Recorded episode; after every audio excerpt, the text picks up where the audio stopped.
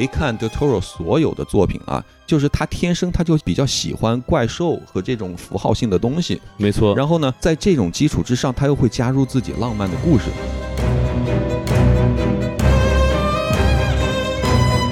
欢迎收听什么电台？我是王老师。我是小王老师，哎，我们什么电台北美分部啊，又来给大家录节目了。哎，小王老师，我们最近也是好久没了做节目了，发现这个这个世界上发生了很多大事啊。没错，哎，王老师您还好吗？哎，听听这个小王老师一问问我呀，大家也就知道我们这个美国这边的这个经济不景气啊。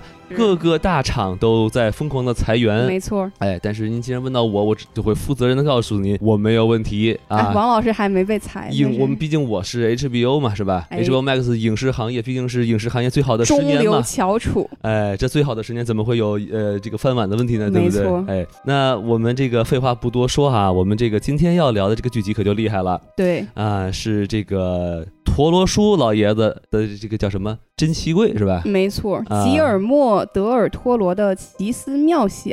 哎，Captain of Curiosity 是吧？然后他讲这么一个厉害的剧集，那光我们这个双王是吧？王炸组合不行啊，我们得再请个姓王的最后，发现哎，洛杉矶这个影视圈找不到第三个姓王的了。哎呀，我们一看，哎，你猜怎么着？王字儿加两横一个数就成矿字儿了是吧？哎，所以今天我们请到一位嘉宾，矿老师。哎。大家好，大家好，我是匡俊，欢迎欢迎欢迎啊，欢迎匡老师。对，匡老师也是在好莱坞这边一个导演啊，之前是拍很多这种剧情片，但是听说最近呢，就是要转型拍这恐怖片了。哦，对，所以跟我们这剧集有稍微那么一点联系。巧了，没错。哎，没有，对对，巧合巧合，因为正好是下一部片儿会是恐怖片儿，但是其实这个事情其实对于我们来说，它不存在一个就是转型的问题，它更多的就是因为。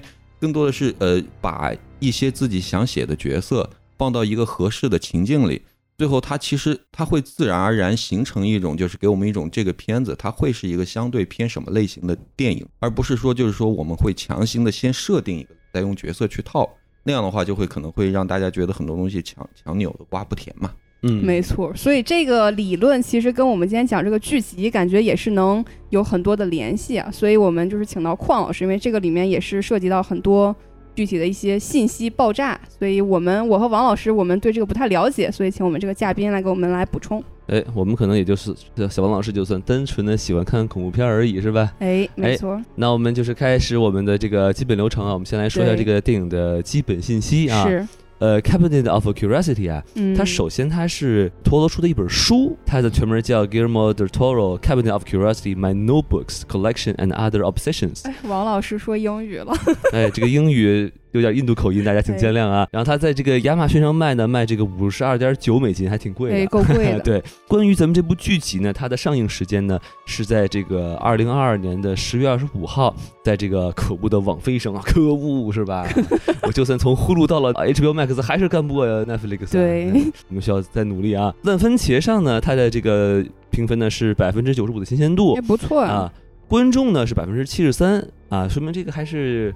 大家都挺挺喜欢，对啊，然后呢，在这个 Metacritic 上呢，它是七十三分，嗯，这个分数很平均，对，算是一个中规中矩的分数，是吧？是，呃，然后呢，在这个 IMDB 是吧？呃，它的就是七点三分，啊，满分是十分嘛。它分开来看呢，它其中得分最高呢就是第三集，就是我们到时候会着重讲的一个这个尸检是吧？Autopsy，它有八点零分之高，不错呀。哎，然后呢，到了我们国内的这个评分体系呢，豆瓣它的评分就是七点三分，对，跟的这个这个其他国外的这个几个评分网站基本是持平的，没错，也就是三点五颗星。所以可见呢，这部电影虽然它的这个噱头很大，因为毕竟陀螺叔也是老江湖了，是不是？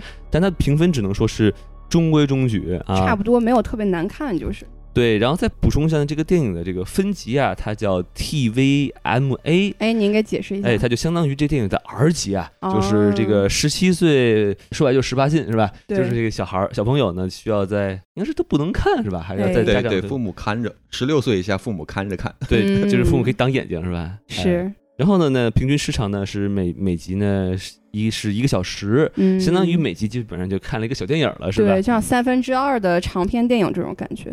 对，那这个基本评分呢，先说到这里。我们现在有请小王老师来给大家介绍一下这部这个影集的这个主创情况。没错，因为这个剧集呢，它是单元式的，所以其实每一集的故事啊、导演、编剧都就主演都不太一样。对，我们挑一些大家可能比较耳熟能详的来介绍有一个是一样的，这开场的这个老爷子是一样的，老爷子是一样的，陀螺同志们陀螺是一样的。我先给你，我先给你大家说五分钟的是吧？没错。就首先，我觉得他这个剧集有一个特点吧，就是这些导演他首先都是陀螺叔他精心挑选出来的。但是其实这些导演他有的都不是说专门做导演的，有的他的背景是做过美术啊，有的之前是做这个摄影师的呀。然后可能导演就是一个副业，正好用这种电视剧的机会把他这个才能给展示出来。但是大家也是一会儿我们会讲到它的质量也是这种参差不齐的吧？对。那像第一个作品呢，三十六号。拍卖品，他的这个男主是 Tim Blake Nelson，他是演过《守望者》Watchman 里面的一个配角，是吧？哎，演过这个 Viewing Glass 哈，是是一个经常把这个叫什么锡纸膜贴到缠在脑脑袋上的一个一个大叔，是吧？是，据说能看透人的心，能看你有没有在说谎啊。哎，OK，很厉害啊，厉害。然后他他的这个人我非常喜欢，我就不剧透了啊，大家可以看，应该是倒数第二集，倒数第三集，就讲讲他的这个过去的故事。哎，他如何从一个小牧师成为了这么一个守望者的是怎么回事？哎，也留一下。对。然后第二集呢是这个墓地老鼠，它改编的是一个美国短篇的小说家亨利库特纳的这个小说呀，同名小说。他这个也是库特纳的第一个作品，在一九三六年的时候有出版。啊，那这个人很有名吗？这个人我觉得作为那种恐怖小说家，可能稍微有点名气。而且值得一提的是，他是这个。爱手艺粉丝圈的一员，他也是早期参与了跟这个爱手艺搭建这个克苏鲁世界观的一个过程哦，就相当于是他的铁粉了。这是我们这期节目第一次提到克苏鲁啊，哎，没错。好，第三集的这个尸检就是我们大家都普遍来说比较喜欢的，他的这个男主叫 F 莫里亚伯拉罕。他是出演过这个《月光骑士》是吧？没错没错，他这个大家如果能听得出来啊，尤其是他有很多他的这个独白和自白是吧？嗯。他这个能听出来就是《月光骑士》里面那个空树是吧？呃，埃及的那那个神仙是吧？哎。是。然后他最近还在上映的一个片子就是这个《白莲花度假村》，也是 HBO 的第二季。哎，没错。然后呢，第四集的这个皮囊，她的这个女主长相就是很有特色，这个女主叫凯特米库奇。他以前主要是做一些动画的配音，就是像宇宙小子呀，还有米奇妙妙屋这种感觉。米奇不妙屋，哎，对，他还演过这个二零一七年的《疯狂修道院》哦。对，然后他这个男配值得说一下，就是电视购物里面有一个白发金毛的一个帅哥，一个帅大帅哥，对，大表哥呀，大家都比较熟悉，就是那个丹斯史蒂文斯，他演过《美女与野兽》里面的野兽，还有《唐顿庄园》里面的大表哥，哎，没错，嗯是。演了个唐顿的人是吧？哎，然后第五集这个皮克曼的模特，他这个男主叫本巴恩斯，他演的是这个西部世界里面的罗根，对吧？对对对，嗯，就是带着他这个是他的姐姐还是妹妹的未婚夫是吧？来来我们这大观园来看一看是吧？您瞅瞅这这姑娘长得俊俏啊，是个七七人啊，不是我是不是剧透了？哎，是的，大家对可以去看西部世界。是，同样的他还演了这个就是。叫惩罚者是吧？就 punish punisher 对 punisher 里面的这个 Billy，就是是是这个惩罚者的这个这个 Frank 当初这个一块儿去打仗的这个战友。哎，是的，嗯，长得这确实帅啊，没错，真的帅，嗯，是。然后第六集呢，这个女巫宅邸之梦，这个男主我们都很熟悉的罗恩了，就是这个鲁伯特格林特。他最近有拍过一些电视剧集，也是在尝试转型啊，就是叫这个灵异女仆，不过就是没有什么太多水花就是了。对，感觉这个哈利波特三个小朋友们都在努力转型，那怎么演都跳不出这个片这个圈子呀。哎，没错。嗯，怎么看都像会魔法的感觉，是吧？对。然后这个我们一会儿也会稍微提到一点，就是关于这个罗恩的角色和这个第六集的一些。哦，您给到时候我们好好聊一聊啊。好。然后第七集呢，叫这个鉴赏会，是对它这个里面就是有很多演员嘛。那这个其中比较有记忆点的就是这个老头的这个演员，他是这个九十年代第一代机械战警的扮演者，是吧？对对对对对，是我们这个可能就是我们有一些比如八零后的小朋友可能看过机械战警，但是毕竟这个人也不怎么露脸，是吧？是。那我们九零后的小伙伴可能就不太知道。哎。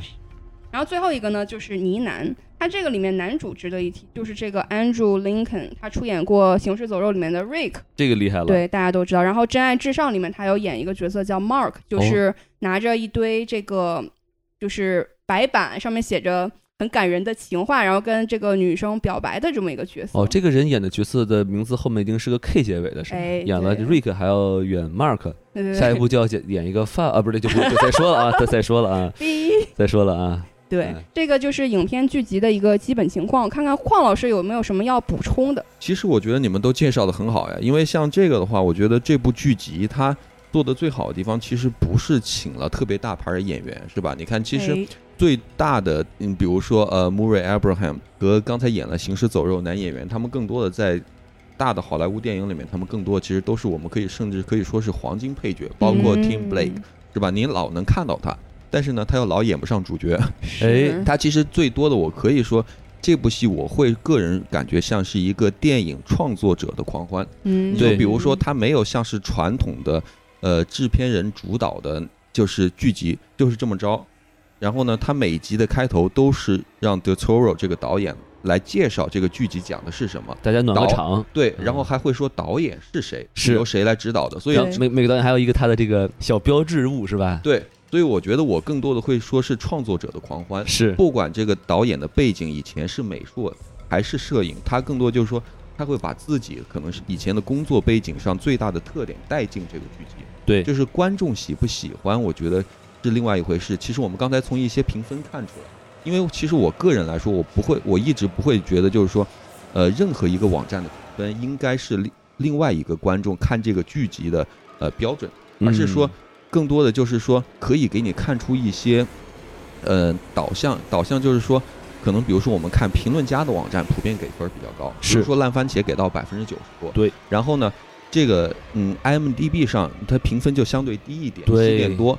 当然，首先七点多，你就至少证明就是说，大家可以传统意义上说，这个肯定就至少是个及格的。嗯。然后呢，评论家给的分特别高，那我觉得更多的是创新，就是说他他没有说在。死抓一个恐怖片的路子给你就是死凿，对。那但是呢，他其实就是在自己创新了之后，可能会觉得给评论家的一个耳目一新的感觉。所以这样的话，可能说分数就会在这方面有导向。所以更多的，我觉得还是说这部剧集成功的，如果要说它成功的地方，其实就在于它的创新。没错，我觉得匡老师说的特别好，因为就其实我们看 M D B 啊，我们专门去搜一下最近的一些恐怖片儿。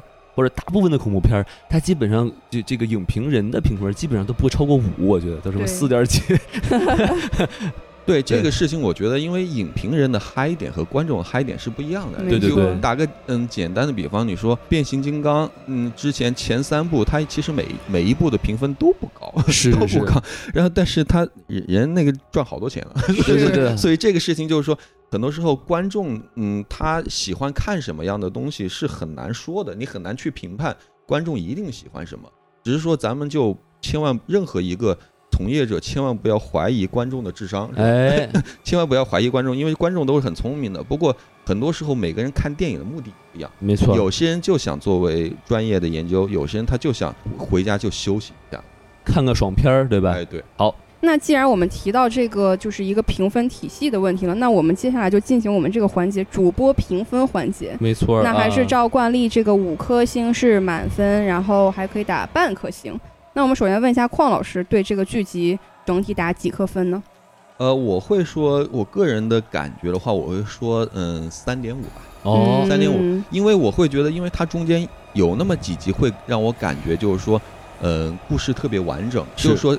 呃，最后看到结局，你会觉得情理之中，但是呢又意料之外。嗯，然后呢，但是也会有几集让我就觉得，嗯，有点前首尾不呼应，就有点不搭，感觉就不会说往四分以上去打。嗯嗯嗯，好，明白。那王老师呢？呃，我的话呢，我应该会给四颗星。哎，因为这个我毕竟是个喜欢看恐怖片的人嘛。是对。然后我觉得我真的觉得这个影集是恐怖片爱好者必看的一个。尤其是最近啊，就恐怖片的质量和数量都越来越少，越来越差。是，所以我就觉得这一下给你来八集，哦，那真是看的还是很舒服的。没错，没错，就是呃，虽然也说它是有点良莠不齐嘛，就是有很好看的，一看哇，这简直太棒了。还有一些东西你看完就是不知所云，或者觉得这什么狗东西是吧？嗯哎，但是你要是一口气可以看。这么一口气看八部风格基本上算不同的这个是 在恐怖片的话，我觉得还是一种很很很好的观影体验的。对我这个四颗星就是向大家推荐一下，对很值得一看啊。啊。那么我说完了，小胖老师，您给打多少分呢？我跟邝老师这个分数是一样啊，基本上就是三点五个分。三点五颗星了，是，就因为首先这个开头的风格，因为我是看很多日日式的这种推理的剧，所以它开头风格就是很像日本的那个剧集叫《世界奇妙物语》，它也是季播的形式，然后每一季会有四集，这四集是不同的故事，然后也是一个老头前面出来会讲一些关于这个剧集每一集分别的内容，就。他其实跟陀螺他前面说的这些话就很类似嘛，所以小王老师觉得他抄袭了是吧？我觉得他这里面有一点抄袭，不应该让老头开场是吧？应该找个小小帅哥给你开场。哎，对，然后他这整体故事是单元剧式的嘛，彼此没有什么联系，所以我其实以为如果他的冠名是这个 Del Toro 的这个奇思妙想，他是不是会有一个整体的主线会穿插在在这些小故事里面？但是其实也并没有。柜子呀。哎，那柜子穿插，那柜子我就要说了，就是它这个名字是奇物柜，但是它其实明明就不是这个奇物柜，它是克苏鲁柜啊。它这个里面就是我觉得有一些门槛，如果你不是这个克苏鲁的观众或者对克苏鲁不是很了解的话，你进来就会感觉它有一些要素你看的不是很明白。因为我一开始是抱着看恐怖片的要素进来的，结果就是一看第一集，嗯，怎么出来一个怪物的这种感觉，就让我觉得。这是看恐怖的短片吗？还是说我要了解克苏鲁我才能看得懂？人家卖的是那个柜子，是吧？你到时到淘宝上看，哎，你看这柜同款柜子是吧？对，五千块钱你买回家。对，然后像刚才两位老师说的，他这个作品质量就是参差不齐嘛，所以就很像这个陀螺，他办了一个大师班 Master Class，然后有八个学生，每个学生毕业要拍个作业。这个就是那个作业的集成品。网上还有人说，就是这是恐恐怖片《爱死机》嘛？啊，是，它确实是《爱死机》的这个风格。那个是动动画片的，这是恐怖片。是是，反正它，我觉得之所以用这种形式，也是因为它可以像《爱死机》一样出第二季、第三季嘛。因为你故事之间没有联系，你就可能更容易去拍到续集这么一种概念。但是我觉得整体的话，故事对我来说有很多都是比较平庸的，就是很多时候就想快进。为什么 Netflix 没有三倍速？对，但是它美术和特效还是不错，就像那个陀螺一贯的风格，所以三点五颗星是我能给的一个比较最终的分数了。好，哎，感谢咱们这个老师的评论啊。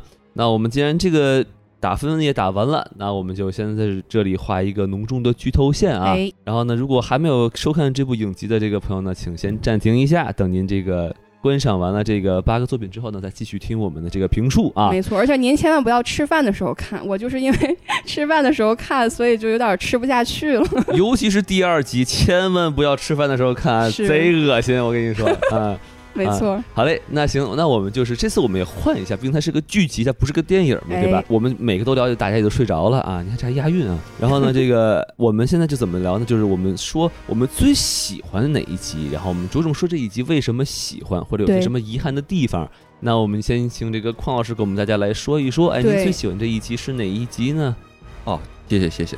其实我个人来说，我最喜欢的我会选两集，第一个是。呃，第三集，然后有眼光，然后我会说，然后我会说是第一集啊，这就为呃，这就为什么咱们就先说第三集吧，要打一架了，这 个，哎，可以，因为我觉得第三集呢，它首先它的故事特别出彩，就是。它有一个就是很明确的开头。就告诉您是发生了这么一件奇怪的事情，对对对。然后呢，又有一个奇怪的影子，就是说这个这个外被外星人控制的人体，它能做出一些什么？比如说，它能影响另外一个人的思维。哎，然后呢，就会说这个警长他不知道这个问题要怎么解决了，所以他请了一个专家，然后专家在解决的这个过程中。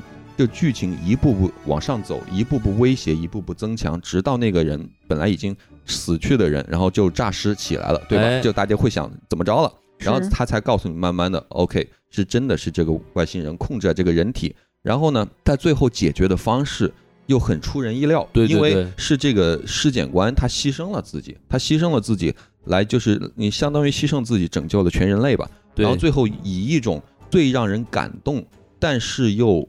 你又意料之中的一种方式来让这个警长知道了，OK，这个你必须要把我这个身体给烧了，然后，然后这个世界才能够继续平静下去。是，然后这是我其实我最喜欢的一种就是剧情的方式吧，当就是既情理之中，但是又意料之外。哎，是它每用运用的一个点其实都有设定，比如说那个他一直用的录音带是吧？是录音带，大家可能他一直在录音，大家会就会想到这个东西，它其实很正常啊。所有的尸检官，包括现在的人，虽然说不用录音带了，但是也会用个录音笔，用手机，嗯对吧？给对对对录下来。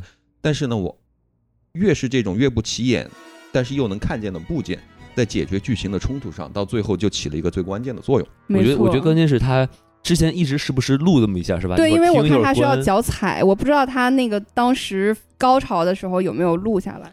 不，我想表达的是，就是嗯他一开始一会儿关一会儿停，就让你就觉得习以为常了，觉得这个录音嗯我就你就已经忘掉了。然后他突然一反转说：“哎，你看我这有个录音。”对，没想到吧，这么普通的一个东西，就是把你给僵死了，就成为就成为关键性证据了。是嗯，这还挺有意思。对，而且是一个尸检官，一个一直让人感觉很嗯很尊敬的一个又很和蔼的一个老头，对，以一种就是对自己极其残忍，就是把自己的血给放掉的方式，来把外星人困在了自己的体内。对对对是，感觉有种那种爽片的属性啊。对没错哎就是，然后我之所以喜欢第一集呢，其实我觉得它是最整体的这八集里面最有 Del Toro 这个导演个人特点的一集。嗯哦所以他放第一集。是啊，对，所以放第一一集。抛砖引玉了算啊。嗯，是因为我觉得像他，嗯，你你比如说，因为你回看 Del Toro 所有的作品啊，咱就不管是《环太平洋》，还是《水形物语》，还是他他早期的呃那个 Hellboy 就地狱男孩儿，对，其实他更多的都是就是他天生他就比较喜欢怪兽和这种符号性的东西，没错。然后呢，他在这种基础之上，他又会加入自己浪漫的故事。你比如说《水形物语》，可能说大家都嗯都知道的，就是在最后有个怪物或者是打引号的怪物和这个女主角的一个爱情的线，是吧？对就是对是。然后呢，但是其实如果你仔细看看他电影的开场、呃开头，或者是说读剧本读到他的开头，他其实很有自己对生活和我觉得是成长环境的一种一种感受，一种浪漫的感受。你比如说，她为什么这个女主她一定是住在一个电影院上呢？是吧？嗯我觉得是对她对曾经就是说电影的黄金时期、胶片的黄金时代，她自己永远有个美好的回忆，她才会这么设定。嗯然后呢，女主角她同时她又慢慢的，她又是在一种那种集约化的大厂里工作，是所以我觉得任何一个导演的好的作品，可能都有自己对一些事情的感受。你包括第一集，他这个男主，我们首先可能会对这个人是一种相对纠结，他并不是一个英雄，一个，纠结的感觉。他甚至于是个坏人啊。他他有他是一个有种族主义倾向的人，对对他就觉得美国的所有的问题都是移民给造成的。对对对，但是呢，到了中间，你又会对他产生同情，因为你知道他是为美国这个国家，他是打过仗的，他牺牲了自己的年轻的所有青春，然后结果到了他年老的时候，就是说五十多岁，已经快退休的年纪。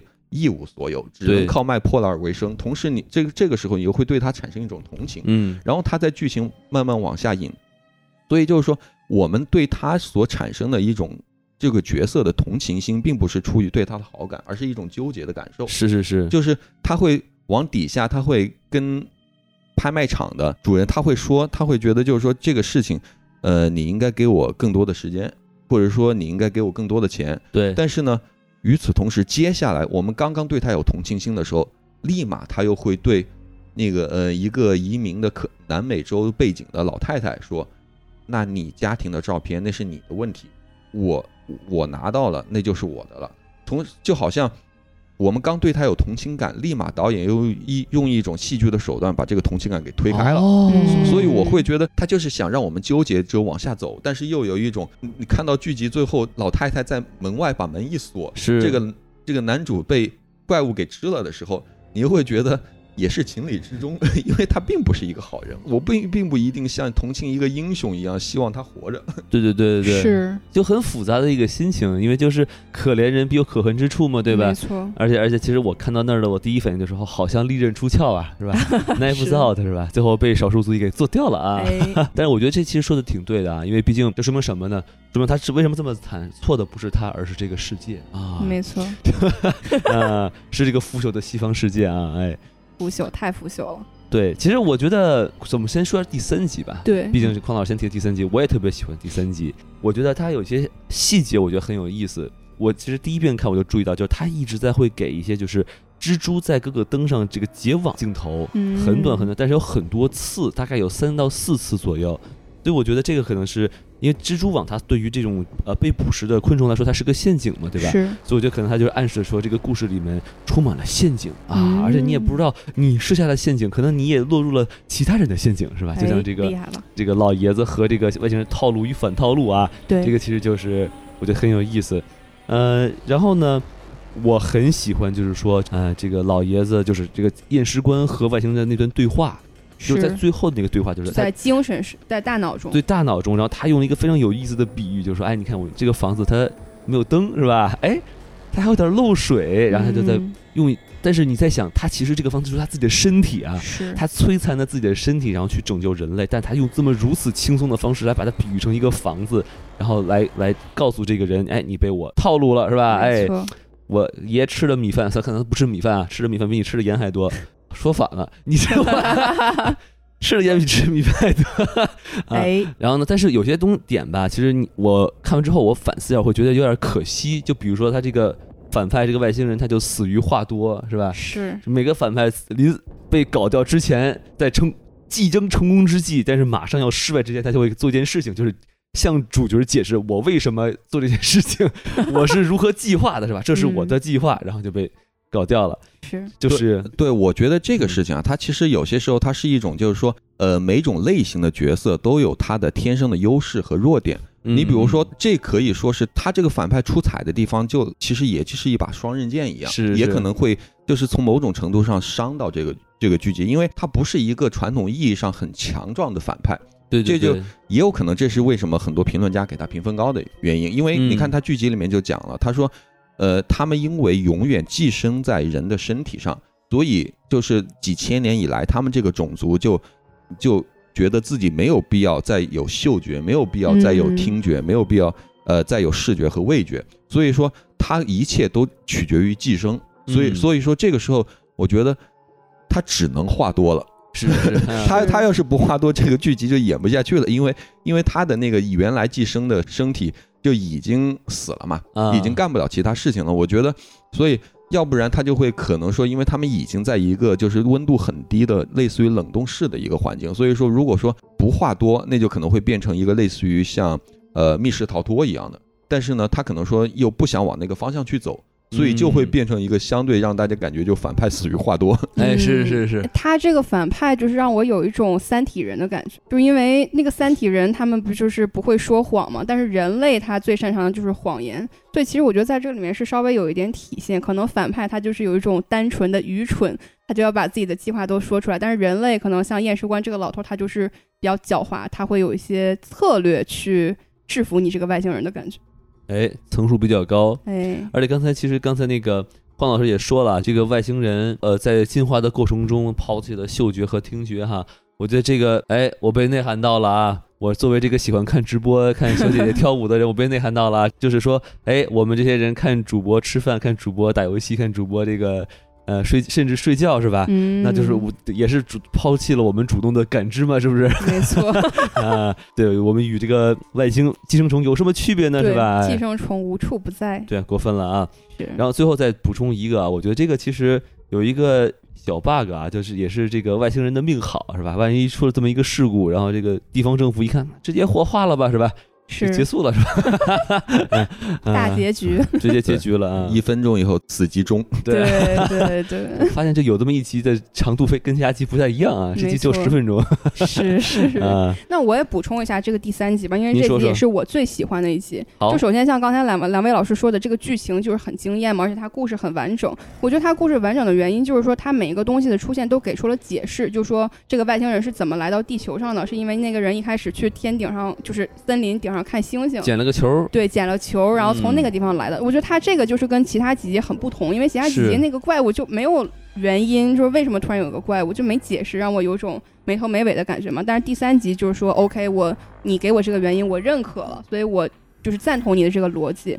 就就告诉我们要拾金不昧是吧？捡到了奇怪的东西要要交给警察叔叔手里是吧？对，千万不要自己留着。专业的事情还得专业的人来干，是，不要随意乱拆包裹。啊，对对对对。啊然后呢，他这个人物关系我也很喜欢，他这个主角就是一个黑人的这个警察局长和一个白人的这个验尸官嘛，哎，有一种哥俩好的这种珍贵的友情。然后在这个验尸官他在故事中的这一些选择呢，又能体现出那种人性的光辉，就是让我感觉到这个外星人他是永远不可能拥有就是这种人类的情感啊，包括人类可以牺牲自我去成全一个大局。的这种感觉，所以说它这个恐怖元素和氛围渲染的很到位，而且在这个基础上让我就是会有更多的思考和感动，所以我觉得他这个其实这个结尾是很升华的，尤其是在那个警察局长早上拿着咖啡想来这儿找他的好朋友的时候，就是那种震惊感，我觉得观众是非常能感同身受的。老老友嘛，对吧？对，觉得很遗憾吧。但刚才您说这两个老朋友，一个黑一个白，开着车，我以为他们要去吃肯德基了，是吧？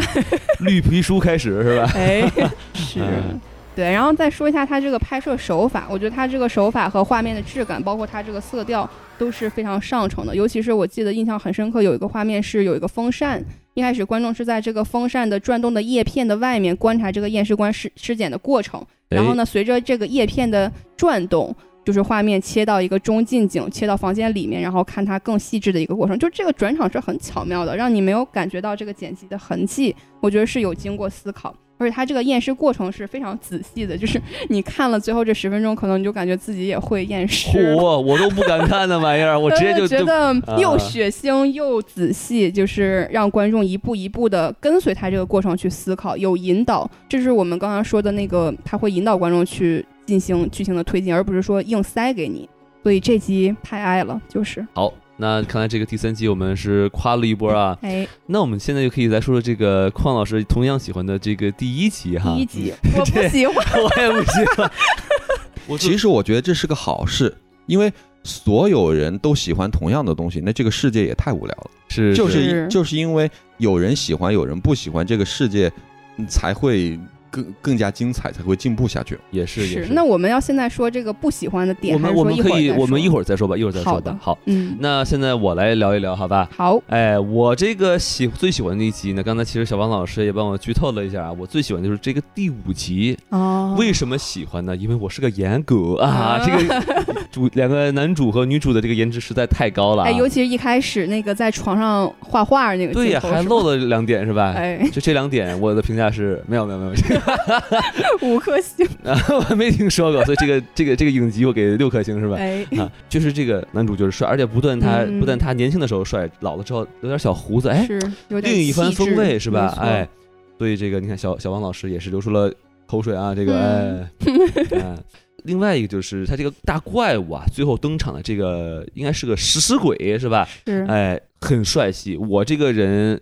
特别喜欢看怪物啊，就就比如说他可能甚至于就是我对一个恐怖片的这个剧情的要求都没有我对这个怪物的设计要高，对吧？比如说我最喜欢的呃一个一个电影就是这个叫《鬼修女》是吧？是 这个电影是一片垃圾，但是这个《鬼修女》我就看特别爽。嗯，呃，然后呢，呃，反正他那个从那个井里爬出来，然后尤其是他和这个。呃，之前这个 Pigman 的画儿里面画出来就真的是一模一样，然后反正这种冲击感还是很强的。这个短片我就觉得它有很开放的这个解读空间，就是你很难去说是 Thurber 他是中了是这个 Pigman 的这下的这个是他有毒啊，是给他的一种叫什么迷惑呀、困惑呀。还是说给他开了个天眼啊，让他能看到奇怪的东西啊？对。还是说这个世界本来就不正常啊？就反正你你怎么解释，他都说得通。所以我觉得这个其实很很有意思。所以你要从这个点来说的话，我就觉得这个电影它其实还有另外一层意思，就是说暗示了这个现实它的真相是丑陋的。是。而且它很让人感兴趣，让你觉得，哎，这个到底怎么回事？但是你随随着你去挖掘真相，或者甚至有有人带着你去挖掘这个真相，然后你就会发现这个真相的这个可憎之处，可能让你无法去接受。对。然后甚至于就是说，这个这真相之丑陋，让你就是逃避不得。嗯。而让你迁怒于那个告诉你真相的那个人。嗯。啊，我这个没有任何阴阳怪气的意思啊，我只是去理解这个，没有任何危险的味道啊。对，我觉得这个其实呃很有趣。然后呢？但是我觉得唯一一个我要吐槽的地方，就很可惜的一个地方，就是说他表现这个画儿有这种摄人心魄的恐惧的方式太过单一了。他就是把那个镜头咔往那个那画上一怼，然后就看啊，给你配点音是吧？然让你觉得哦好恐怖，其实一点都没有感觉，甚至于你根本就看不清他在拍什么，嗯，甚至于你就会觉得，之所以这个画儿让让这个男主非常恐惧，是因为男主看画离得太近了，是吧？对，就是对油画的一些细节的表现，让我看不清这个整体。是吧？男主一看这个画哎，这是是不是个什么玩意儿啊？我看一看。然后哎呦，好可怕呀！是个大魔鬼呀！我觉得可能就是 有点、有点、有点傻。我觉得可能这种这种方式啊，我想补充一点啊，但可能我因为我不是特别喜欢这个剧，但这个这集，但是我觉得啊这集是有希望能做得更好。因为首先呢，它这个原作就是根据爱手艺的一个原作小说同名小说改编的。然后我爱手觉得艺是就是这个哦 Love、，Lovecraft，我就我就 Lovecraft。我就一直在说爱手艺是因为 我觉得他这个 Lovecraft 的名字很难读，我就直接翻译成爱手艺。开头我就为了不显示出我的无知，我就不好意思问，我说谁是爱手艺？哎爱奇艺我知道，这爱手艺是谁？然后原来是就是对，给大家科普一下，爱手艺就是 Lovecraft。Lovecraft。对，然后我们嗯可能在外援外援环节里面再简单说一下关于他的生平的故事。那现在我们就说这个第五集，我觉得它跟原作有一些差距吧，因为我觉得有一点让人混淆。它混淆原因可能就是在于在这个原作中，迪克曼他是有一个相机，他用这个相机可以拍摄出来他的这些就是怪物的样子，作为他的一个模特，就这就是这个剧集的 title 的原因，叫哦皮克曼的模特。但是呢，在本作当中，他直到最后才揭露这个就是模特的这个信息，而且这个方式是很不明确的，是以一个直接的怪物从井下面出来，然后让你去需要进一步的思考，才能明白这个模特的含义。是是是，对，所以我就觉得这个地方其实就是剧方可以给的更明确一些，而不是说让观众再去猜测或者去寻找。然后呢，我觉得这个我觉得这个其实我可以补充一下，嗯我觉得补充一下就或者反驳一下，我觉得这个其实没有太大的问题。为什么呢？因为这个剧的开端就是，呃，Thurber 对看到皮格曼在画一个 model，然后他发现他画跟 model 和画的东西不一样，而老师说的是你要画你所见，嗯，所以它仅仅是只是一个引子而已，这是我的理解。所以我觉得其实也不冲突，就是说，我觉得就是说，呃，小说其实我也看了，嗯小说确实是有很大的改编，是但是我觉得就是说他，如果你用这个方向去理解的话，其实也不突兀，我觉得。是，但是我觉得反正好吧。那接下来，来就说像那个皮克曼的这个人物吧，就是在剧集当中就觉得皮克曼是一个挺无辜的那种人，然后可能自己本身并没有任何问题，而且有一种想跟男主去搞基，然后他就哎不时的说，哎，你想不想来我家里看画？就我们两个人，就感觉他想跟男主发展一点什么。我家有个大宝贝哎 啊，对来我家掏出来给你看一看一看对。哎然后呢，在这个原作中，其实他是有一点疯癫的状态，但是我觉得剧集并没有表现出来他疯狂的那一那一面。然后在这个原作中呢，这个瑟博男主还是很欣赏他的才能和天赋因为他一直在描述他这个皮克曼的天分啊，就是他是一个很伟大的这个艺术家，就是他画的东西都很生动啊，就是他可能有一点儿疯狂有点像粉丝的感觉了。对就是这原著里的这个呃 Thurber 一直在夸皮克曼，没哦这个真的太屌了啊！这个人如何如何，对是吧对，但是在这个剧集里面，就是他的情感很不明确。一方面是可能有欣赏，欣赏可能占百分之十，但是感觉更多的是他很嫉妒他，或者他没有把那种恐惧体现的淋漓尽致。所以我觉得这是一个让我会混淆的地方。我觉得我的理解嗯是，就是、我我觉得他不是在照着这个小说去拍这个影集，而是他进行了他的理解之后，他去改编了一下。对，因为很明显就是说，在小说里头，这个 Pigman 根本就也没有造成的什么伤害，对吧？对，但是你要你你看这个呃短剧里头，哇，这好家伙，老婆也变成鬼了，儿子也没了，然后他一直这个这个脑袋就疼，是吧？是，所以所以我觉得他应该是说，在这个基于爱手艺是吧？嗯我觉得他太太别扭了。叫老洛吧啊 Lovecraft，Lovecraft 这个原作上进行了一个很大的结构性的改编，我觉得。是。所以，所以我我们可以问问邝老师，就你觉得他这个改编，我我不知道你有没有看过这个原作很短的一个小说，我我你觉得他这个改编的如何呢？是这样的，我觉得改编长久以来吧，嗯，都有一个就是可以说是讨论，可以说是存在一种辩论。因为改编，其实我们听到的最多的就是说这个有没有尊重原著，对吧嗯嗯但是呢，其实从很多人的角度来说，他就会觉得其实创作的改编不应该完全尊重原著，因为首先嗯不管是电影还是电视剧，它的文体的结构和书籍的承载量是不一样的。对，所以他就一定会要取舍。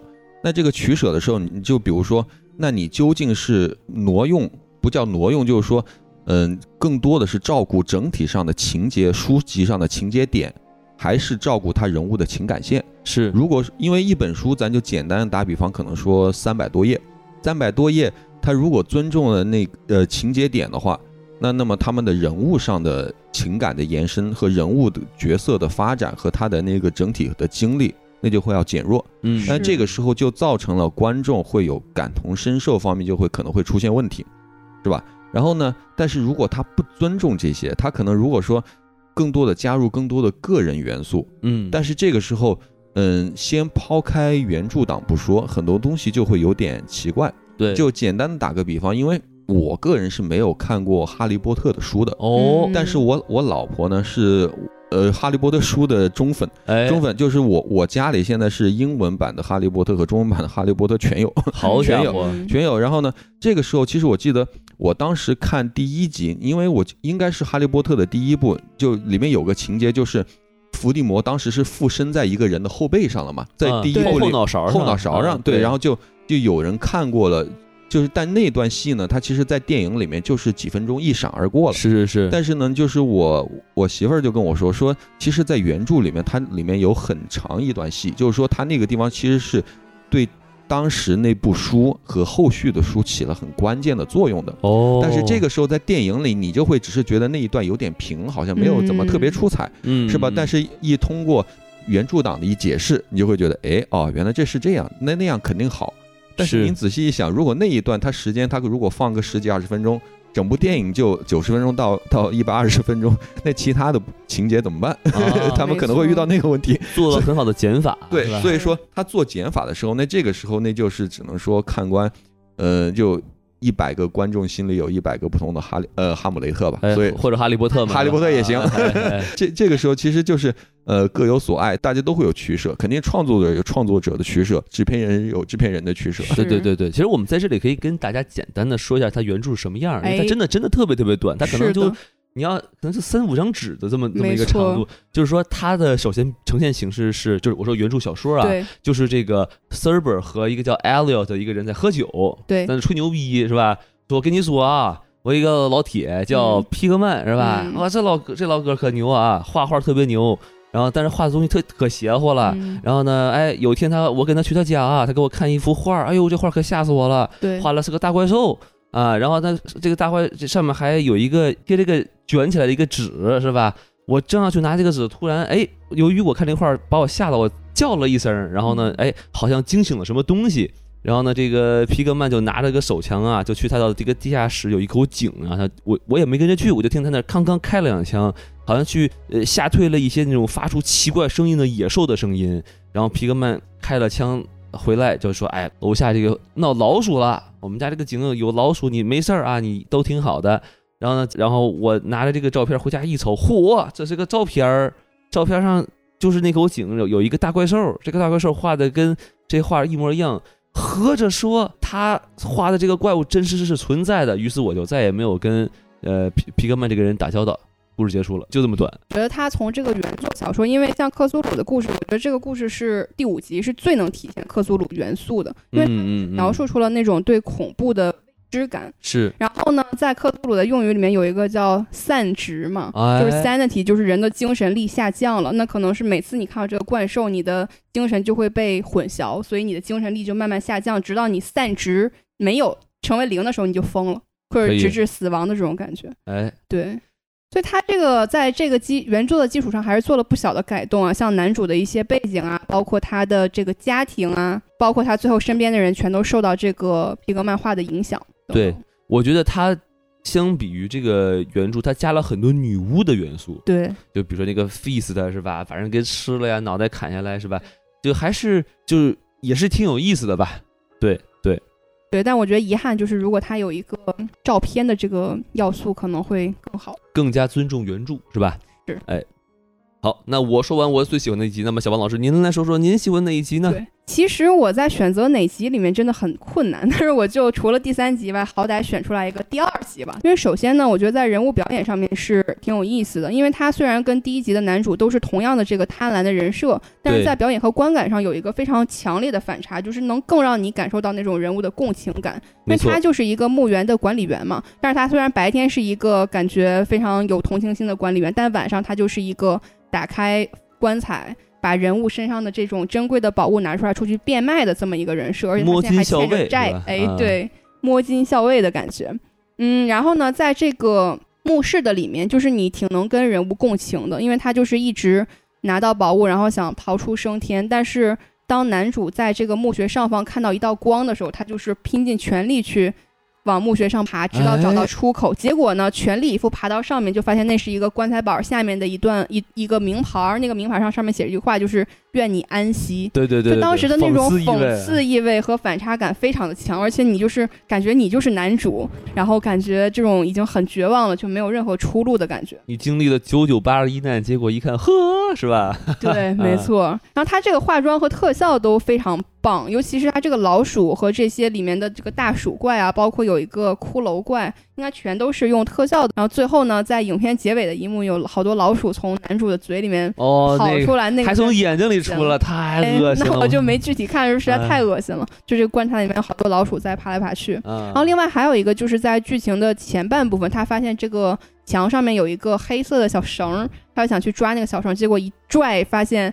天花板上全是老鼠，就对这个，它对于怕老鼠的人，还有有幽闭恐惧症的人，都是非常致命的打击，是吧？这太太吓人了。再再次说，千万不要吃饭的时候。对，然后他这个镜头的运用也挺赞的，尤其是男主，他其实是有跟一个尸检医生串通，你看都是尸检医生，那就有好人有坏人，对吧？道德沦丧啊！没错，这个尸检医生就是说让男主悄悄进来，把尸体口中的金牙掏下去，然后去变卖的这么一个。相当于是陪坏人一起沦陷的这么一个角色吧。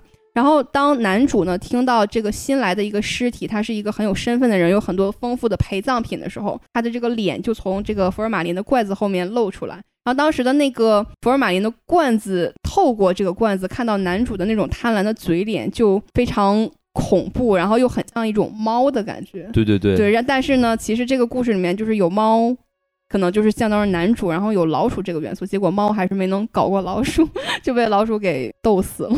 他那个罐子的那个设计真的很精巧，非常非常贪婪邪恶的表情，通过这个罐子就无限的放大出来，是吧？哇，真的真的好好精彩。对，我觉得其实这个故事，如果实在没有喜欢的，也可以看看这一集。就这一集，其实我可能因为他对我的这个生理反应实在太大，所以我其实。就没有没有没有把它放到我喜欢的那个 top one，但实际上我也其实挺喜欢这集的，因为我比较喜欢的是，就就是它这个，当然我我也有些可以要吐槽的哈，是。呃吐槽点就在于就是说。他这个混进来一个骷髅怪，我不是很懂啊。那骷髅怪很搞笑，因为因为因为那个骷髅怪的脖子上戴着一个类似于克苏鲁的那种元素的项链，然后但就是说男主跟他一起抢项链，然后那个骷髅怪还一直说那是我的，然后男主说那是我的，就感觉像两个小孩儿。致致敬魔戒是吧？哎，precious 是吧？但我是就觉觉得就是你这个老鼠就弄老鼠们，突然来一来一邪教，来一个骷髅怪，感觉就很很奇怪啊，觉得有点想加东西太多了，但是。我觉得比较好玩的是它的讽刺意味太强了，我这个真的特别喜欢，尤其是刚才小王老师说的，就是他的这个职业是吧？一个是看墓地的人，盗墓，然后验验尸官还是就是看太平间的，还要出卖情报是吧？那个出卖隐私是吧？这个就很有意思。但是同时你你也就是反映了就是说财富分配不均的这个这个环境下哈，这个人都欠债，都第二天就得死了。这帮人他妈的还镶了一口金牙是吧？你这点钱是不是可能也都是民脂民膏嘛，对吧？呃，他还有一个很讽刺的地方，很有趣。这个守墓人这个男主叫呃 Mason 是吧？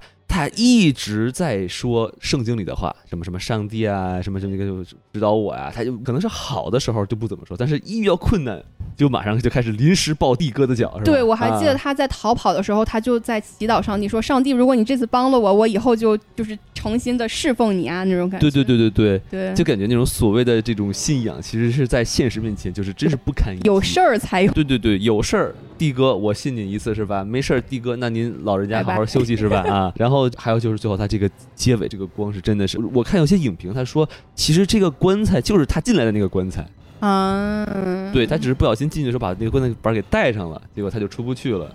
所哦，以所以真的就等于他是一个一个闭环嘛，对吧？因为开棺材的人也是他最开头那个他教训的那群吓跑的对那个那个盗墓贼，怎么说呢？兼职啊还是太辛苦了啊，还是干一行爱一行比较好，没错干您擅长的那一行是吧？不要过于贪婪。对，对，而且其实有一个东西还很有意思，就是说他其实他看到了幻觉，对吧？当然那也算是个梦，就他有个小尾巴一一揪。对但其实我就在想，就是说，真的老鼠会把尸体拖走吗？因为你看那个人在跟他说说，嗯你这不扯淡吗？老鼠怎么会偷尸体呢？对，而且就是你看他第一次偷东西的时候，老鼠只是咬了他一下，并没有拖尸体。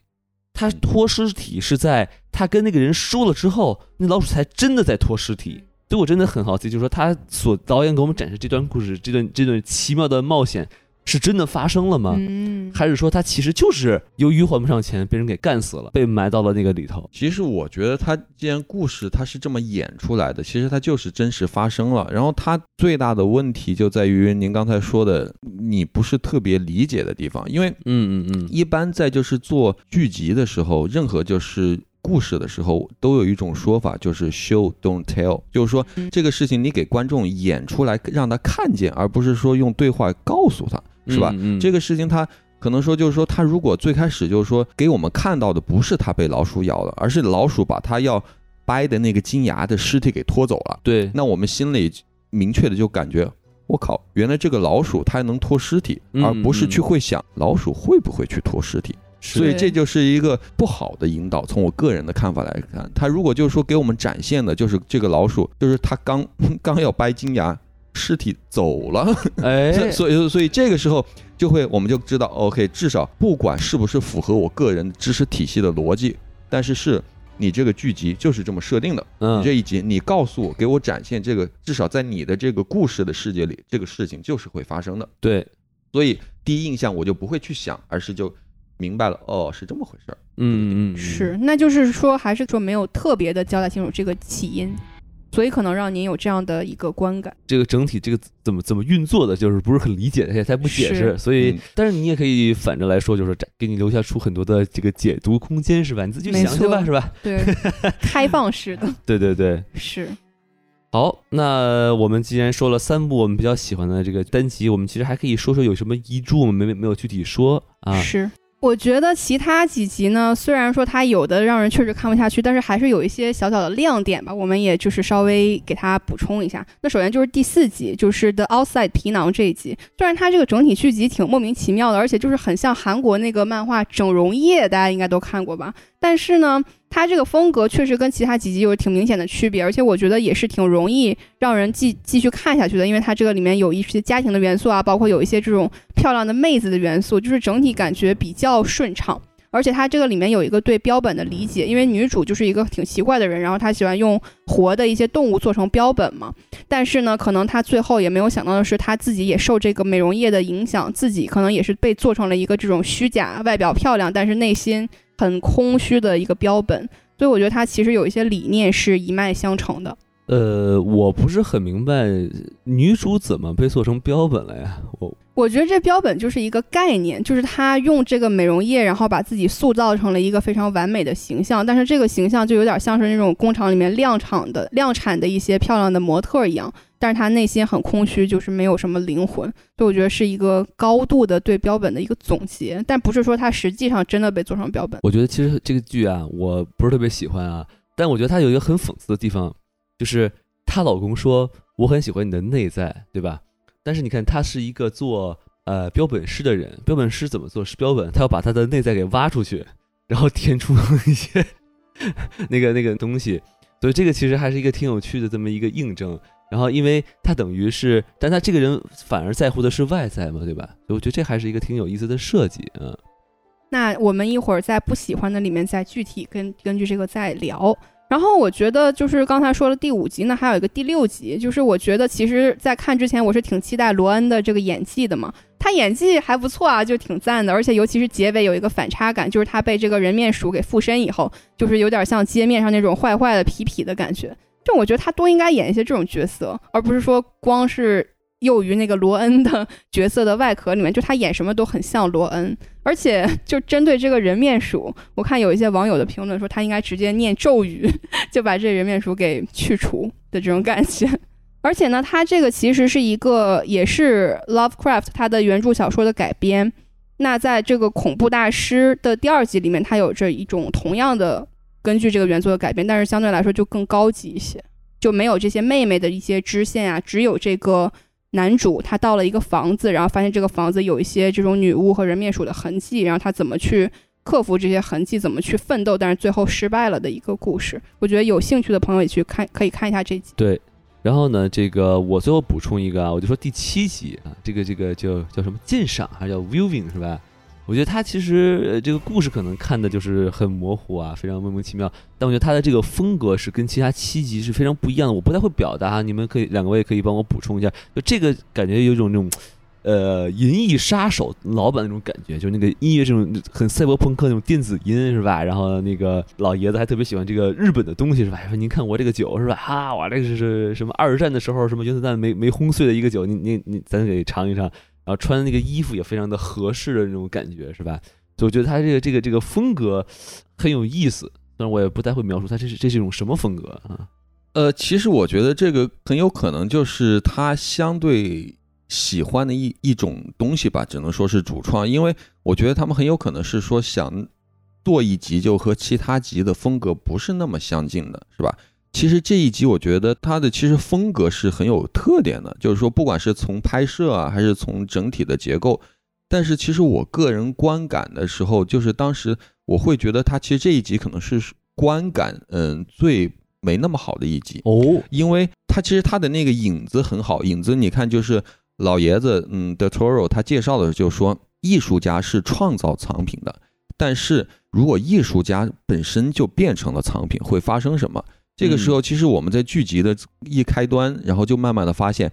他请过去老头儿，主人公请过去的这些人，他其实他都是就是某个领域的专家，对对，某个领域的专家，其实就老头儿想把他们的作品，甚至他们这些本人变成一个藏品，哎，但是呢，后来其实，在中间的话就开始慢慢的用对话来引导剧情，但是这个时候因为对话多的情况下，又没有发生更大的威胁，可能说看着的时候，你就会觉得有点不知道接下来会发生什么，是就就会有点，甚至对话。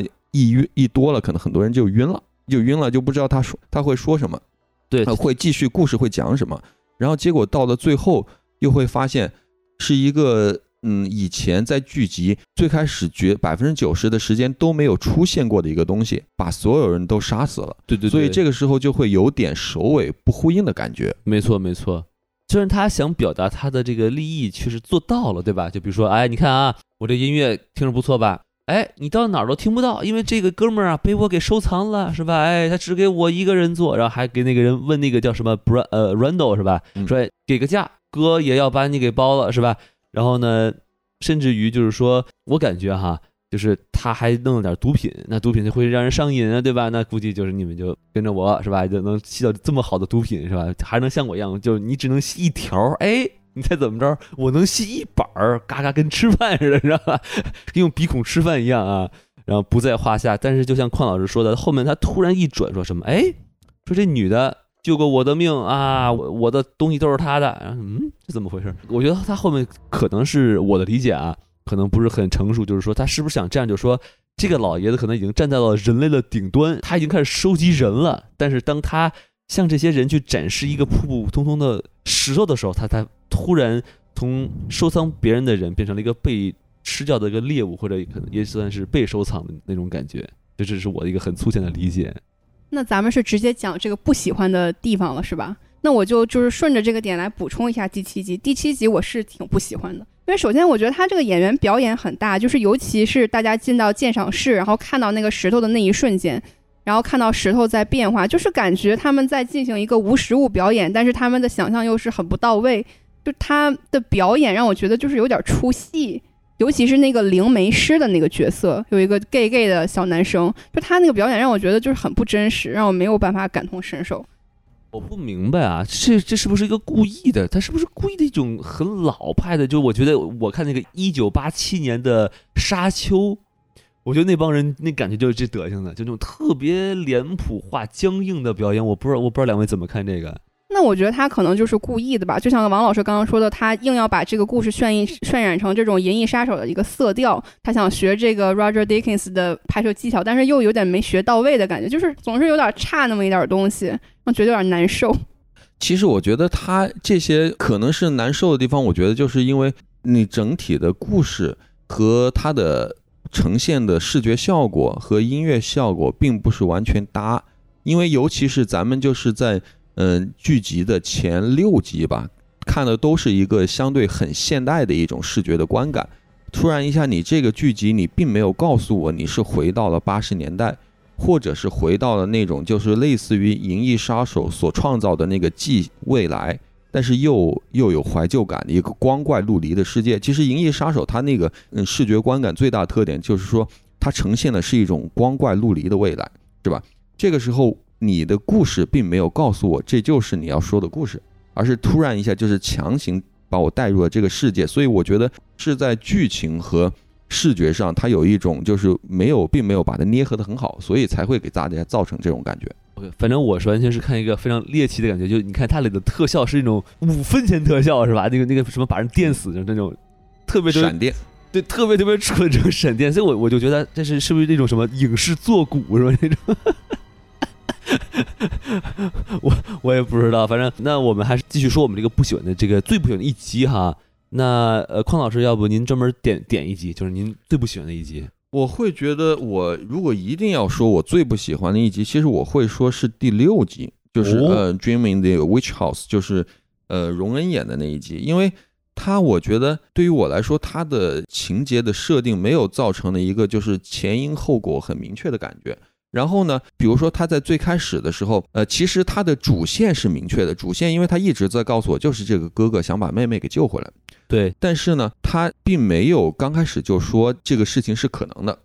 然后到了中间，他把那个把人物就是说故事慢慢的往外抬的时候，其实我们会知道了，就是他并没有告诉我，就是说这个女巫是个敌人，就是说我不是说让他做一个类似于陈述性的告诉我，OK，这个女巫女巫就是坏人。但是呢，他一直好像在告诉我，其实女巫是个好人，因为他的告诉我女巫死的方式是因为他在做一些事情被其他人不理解，然后被其他人杀死了。对，然后呢，这个时候因为这么说吧，就是不管任何一种类型的故事，其实越反派越出彩，这个故事才会越出彩，主角也才会越出彩，是吧？刚才说的是反派，其实最主要的是说最大的威胁是什么？嗯，刚开始一直在告诉我是不要打扰这个森林。对，然后突然一发现一直在说不要打扰这个森林的情况下，突然又变成了这个女巫，因为女巫想还魂，对对对，女巫想还魂。然后到了故事的最后，发现呃，因为之前就是里面有一个人面老鼠，人面老鼠它一直是好像是女巫的辅助的角色，对对对。后来女巫失败了之后，突然发现是这个人面老鼠，它不需要通过任何魔法。它也可以寄生在人的身上，是吧？也可以就是说控制了这个人，也好像就是还魂了，就是自己的身体一样。对。所以那这个时候我就会想，那你故事到底想告诉我是个什么？你到底是想告诉我一个哥哥拯救妹妹的故事，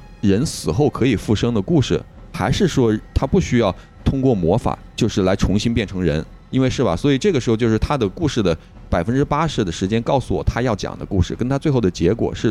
不不搭的，没错没错，一直在说女巫，莫名其妙来个 house，对，主要是说一直在说魔法，因为这个男主角他被剧情越债越深，也是因为说他以前住的那个房间就和女巫有有关系嘛，对对对，所以就是因为这种情况下，我觉得他一直在跟我说是巫术巫术巫术，突然最后发现故事的结局不需要巫术，是一个类似于就很奇怪的一种方式就结束了，而且我觉得比较可惜的是，就是他前面。其实这个概念挺有意思的，我觉得什么能到另外一个空间啊，对吧？就铺的很好，然后有一个树林啊，然后如何如何如何，然后但是这个结尾其实挺意外的，而且我觉得有些地地方我其实很难接受，就我最难接受的就是说他去了这个空间，他跟他妹妹揪了一个半截袖子，然后回来一看，哎，手里真有一个袖子。那我想不对呀，他不是是个鬼吗？鬼这袖子您揪过来，他他他也应该是个透明袖子，是不是？我觉得是吧？那怎么说？那您妹妹回来，大家瞅不见人，只能看见一件衣服在那飘着呀，什么意思是吧？而而且甚至就是我那一瞬间，我看到那一幕，我以为这是个骗局，你知道吗？我以为哎，被印第安人给骗了啊，是吧？哎，你然后，但是我觉得一看哦，还真是拿拿了个袖子，就没想那么多。我不知道这个小王老师对于这一集有什么想补充的吗？我觉得就跟两位老师说的差不多，他这个对于人面老鼠的这个解释，真是让我觉得很突然吧。就是可能一个你以为没有什么任何存在感的配角，就突然担当了这个主角的大任。反正整体这个故事，我也是不是特别的喜欢。而我觉得其他角色特别废，是吧？还有个预言家，还有女巫，是吧？其实这是一个狼人杀的故事，是吧？结果这个晚一晚上没过去，刀死了，是吧？就 这么简单。嗯，还不是被狼人给刀死的，被鼠人给刀死了，是吧？这 太亏了，这个。嗯，行，那您说完了，那我来说说我不喜欢的一集。我最不喜欢的一集就是这个皮囊这一集啊。我为什么不喜欢呢？就是因为它触犯了我的大忌，是吧？就是作为一个恐怖片爱好者，尤其我喜欢看鬼片儿。他不不给我解释为什么，这我非常非常受不了。就一般恐怖片都会说有这么一个鬼，这个鬼是为什么会成为鬼，是吧？他有什么怨气？他遇到了什么事情，是吧？然后这个主角跟这个鬼有什么什么关系，是吧？他的曾曾曾祖父是他这鬼的对门的二哥，是吧？而怎么说呢？就他这个电视为什么会说话呀？这个液体怎么能自己跑出来呀？还自己就去泡澡了呀什么的？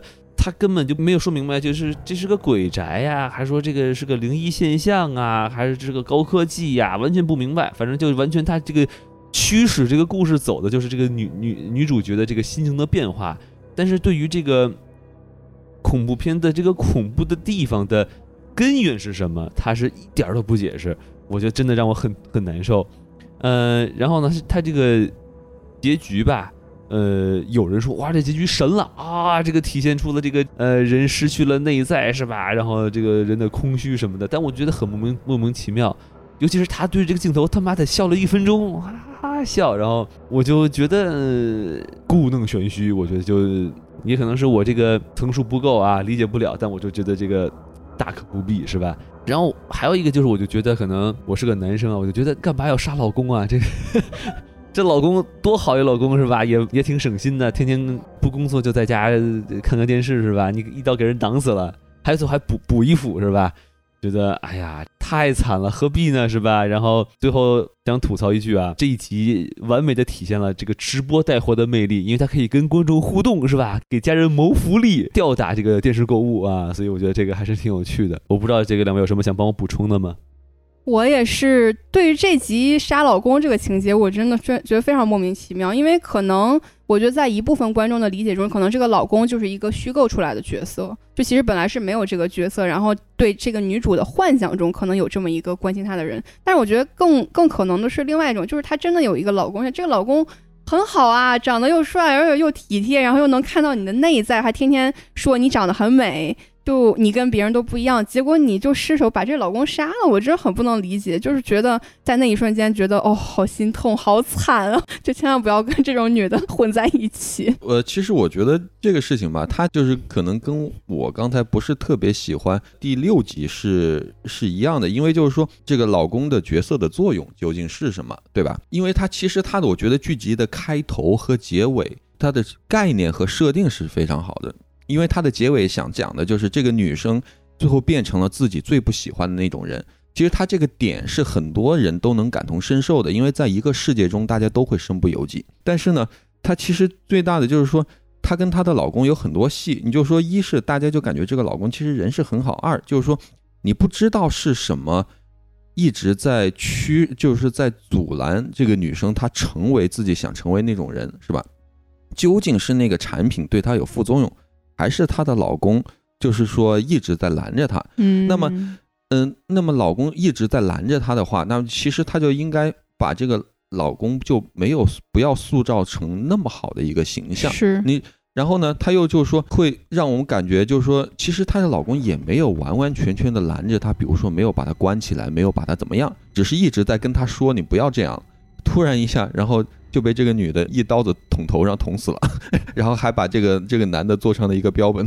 对，所所以你就会觉得这个时候他的结局跟这个好像没有特别紧密的关系，你就好像他是用一个电影的故事去放在了一个剧集只有四十五分钟到一个小时承载量的一个载体里面。就其实更多的我会说，它不是说它的设定和剧情不好，而是说它的这个想表达的东西超越了这个。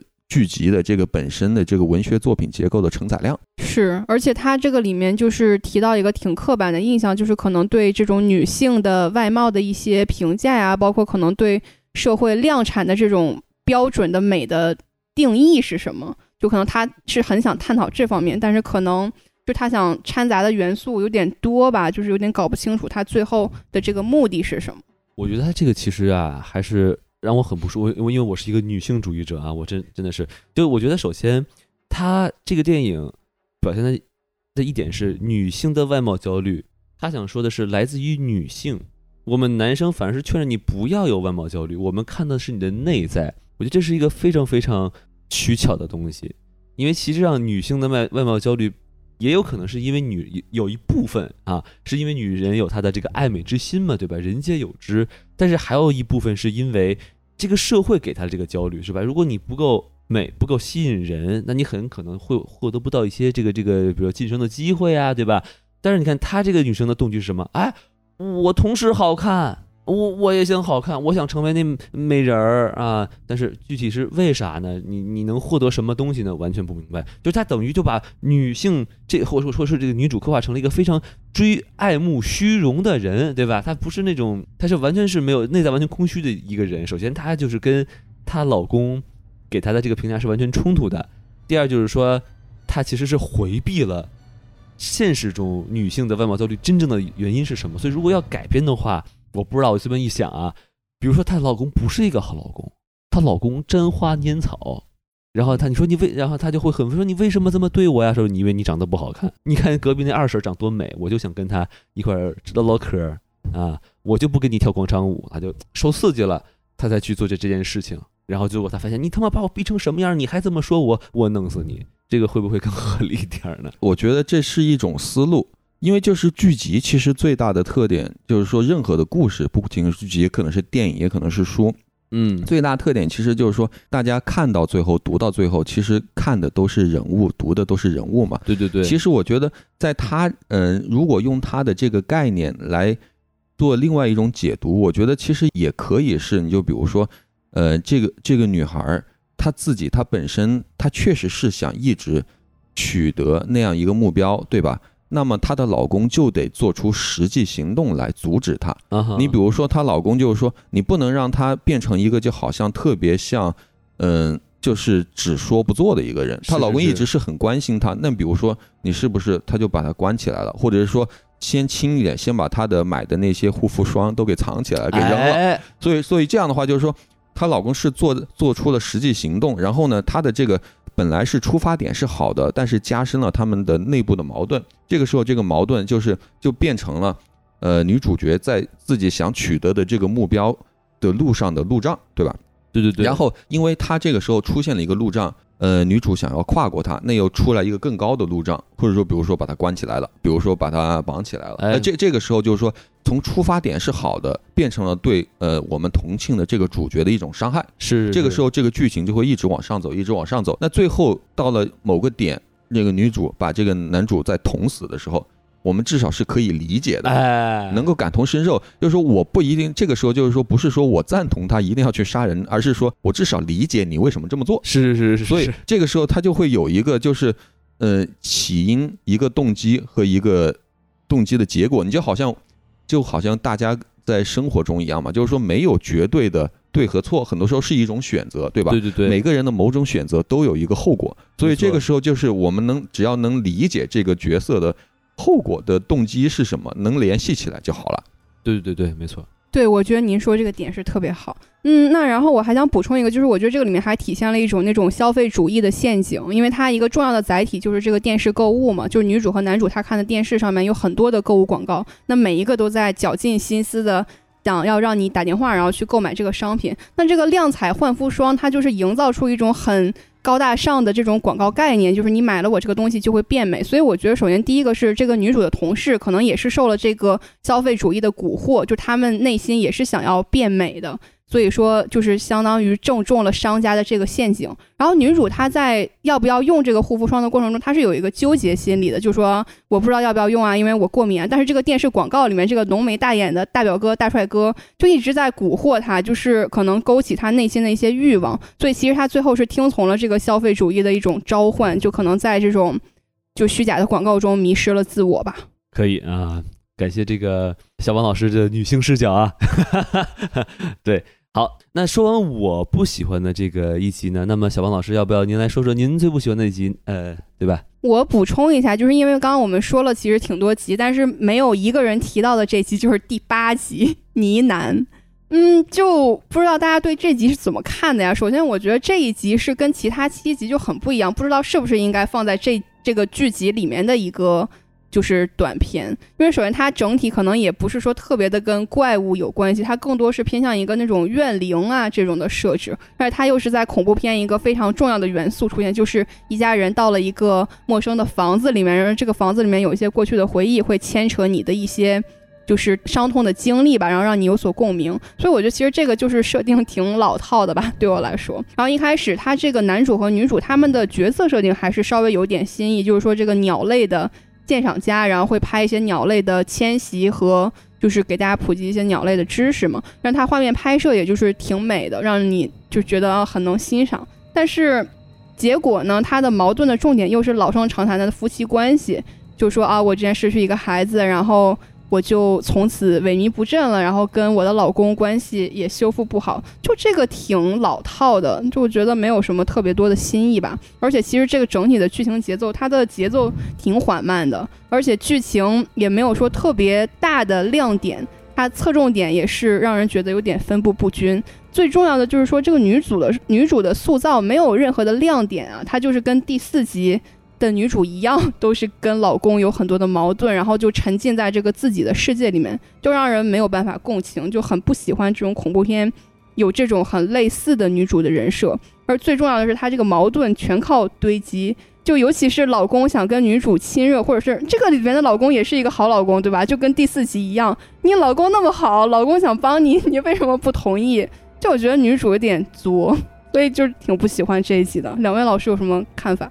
我觉得其实他这个时候，他是一个就怎么说，就是说这个外在的压力，就是说这个反派的压力，他其实不够大所造成的啊。因为这个就是好像我，因因为我觉得这就为什么说涉及到刚开始，就是我会跟大家说，我觉得他这部剧集它最大的一个特点就是一个创作者的狂欢嘛。嗯，他其实如果您看那个导演，他其实这一集非常有那个导演自己以前电影的特点，因为这个导演他以前最出名的是一部恐怖片，中文翻译好像叫《鬼书》。就二零一四年一部澳大利亚的电影，然后它的最大特点就是说，它会用一个恐怖的模子和一个影子来讲述一个家庭的故事。鬼叔那个电影，它其实它讲的就是，呃，一个母亲在呃丧夫之后，一直带着这个自己的单亲母亲养大一个男孩的一个故事。是最开始，他很多东西其实也是母亲和男孩自己的一个冲突所，然后呢，由于这个鬼魂的它造成的。在两个人中间的压力越来越大，然后最后两个人是怎么克服这个事情的？讲了那么一个故事，这个事情我觉得他其实他是想借那个魂和那个就是那个鬼屋，呃和鸟来讲，就是这两个夫妻之间的故事。但是呢，我觉得其实他的在于一是可能说这个鬼魂的对造成的压力没有造成那么大，没有对他们造成类似于生死上的一个。没有，至少我们没有看出来，对吧？对对对。然后呢，这个时候它其实这个鸟的运用，我觉得它没有运用到像以前的，比如说希区柯克的鸟的那种运用到一个极致。它的更多的就是说，它可能说鸟所所在的这个呃某个地方，就是因为有这个鬼魂，可能鸟是能通灵啊，能怎么样？但是呢，这个它只是说给我们造成一种心理上的暗示，然后。这个鬼好像就是包括男孩，只是说加重了这个女主已有的心理负担，而没有让她做出一些就是特别出格的，能对其他人造成威胁的举动。对，然后呢，而且那女鬼出来就出来吓个人，对，就吓我一下，但是好像没没有对这俩怎么样。对对对，没有对这俩怎么样，所以所以对，所以我就会觉得他其实他的情节是很完整的，但是只是说他在这方面就是元素没有运用的。就情节的，咱们可以说反转啊，起承转合没有运用的特别特别好。没错，没错。然后它其实还有一点，它就是，呃，像这个女主的话，她就是我很长一段时间来说，我一直以为这俩是个组合家庭，就是我没有在在剧情过半，我才发现哦，好像这个孩子以前是他俩共同的所失去的，这样，所以才会造成这个。呃，这个母亲，呃，丧失孩子的母亲，在最后有那么大的心理负担。我之前一直都是以为这个男方只是她的男朋友，也可能是因为我没看出来。是，就是感觉他们俩挺不像一对儿的。而且我有几个疑惑，不知道您可以给我解释一下。就一开始在那个他们一起看鸟类影片的时候。呃，就是男主他周围有很多的这种专家围着他们，就是赞叹他的这个什么摄影技巧啊之类的。然后男主就说这都是女主的功劳，但是他周围那些男就是男性的观众吧，就看了女主一眼，然后又回来跟男主探讨。您觉得这个是代表这个社会他对女性的地位的一种不公吗？他为什么要这样设置？我觉得是。但是问题在于，就是说他可能觉得那一集剧他的主要矛盾不在那个事情上，所以他就没有在那个事情上做成对，因为这一点只能让我感觉到老公是个好老公。对，因为我觉得其实是因为长久以来任何一个文明的发展，它其实目前来说，其实它都是呃男性主导。我觉得是因为以前的很多时候在科技不太发达的情况下，很多时候力量它就是解决问题的一种方式。所以说才会一直很多社会和文明的发展由男性来主导，但是呢，他可能说那个剧集他不想把那个事情作为一个主要矛盾，他的主要矛盾还是一个家庭内部矛盾，所以说那个他只是稍微影射了一下，就没有把它展开进行讨论，小小的夹带私货一下。但我觉得最搞笑的是小王老师刚才说啊，那个老公说啊，这都是我老婆的功劳，摄的好都是我老婆的功劳，但是结果你一看摄影确实是他老公的老他老婆的收音的，对，呃，对，女主主要作用是在录音。对，然后还有一个就是说，它有一个鸟类的意象嘛，是首先第一个女主一开始在跟观众有一个像伯爵夫人那种感觉的角色，他们就说什么这个鸟类对他们有什么意义，女主就说代表着 freedom 就是自由。然后呢，女主在这个房子里面发现了两个手绢，一个上面也是有鸟类，呃，一个上面是一个房子，一个上面是一个鸟类，然后有一个女性在右下角，感觉像在放飞这些鸟，然后那个手绢上也是写着 freedom。最后呢，然后这个女主就感觉是。得到了一种心理的解脱吧，就解决了这个小男孩和这个女女女人女鬼的问题。然后他就跑到楼下，站在飞鸟之中，就鸟在他周围飞来飞去。然后他也是代表一种 freedom，但是我觉得他的 freedom 其实并没有说，可能是他内心的一种自己的解脱。因为我觉得他这个自由也不是说由于外界限制造成的，她老公也很就是支持她呀。就他其实已经得到自由了，可能是从他心灵的束缚中解脱出来。我不太懂他这个 freedom 的含义。对，我觉得这就是可能说为什么大家对这一集有就是评价没有那么高的原因。就是说他想展示的其实呃他的出发点非常好，他展示的也很呃想展示的东西也很多。但是呢，就是说我们不会觉得就是说呃主角的问题，就是说他的问题。不是外部给他造成的，把他限制住了，而是他自己的一个问题。当然，他其实也讲清楚了，他确实确实也是，我们也知道这就是女主自己的问题，因为她一直过不了心理上那道坎儿。对。但是呢，呃，其实最更大的问题就在于，她心理上过不去那道坎儿，并没有对她造成直接视觉上的我们能肉眼可见的伤害。嗯。所以这个时候，你你可能就没觉得这是个问题，可能有观众看。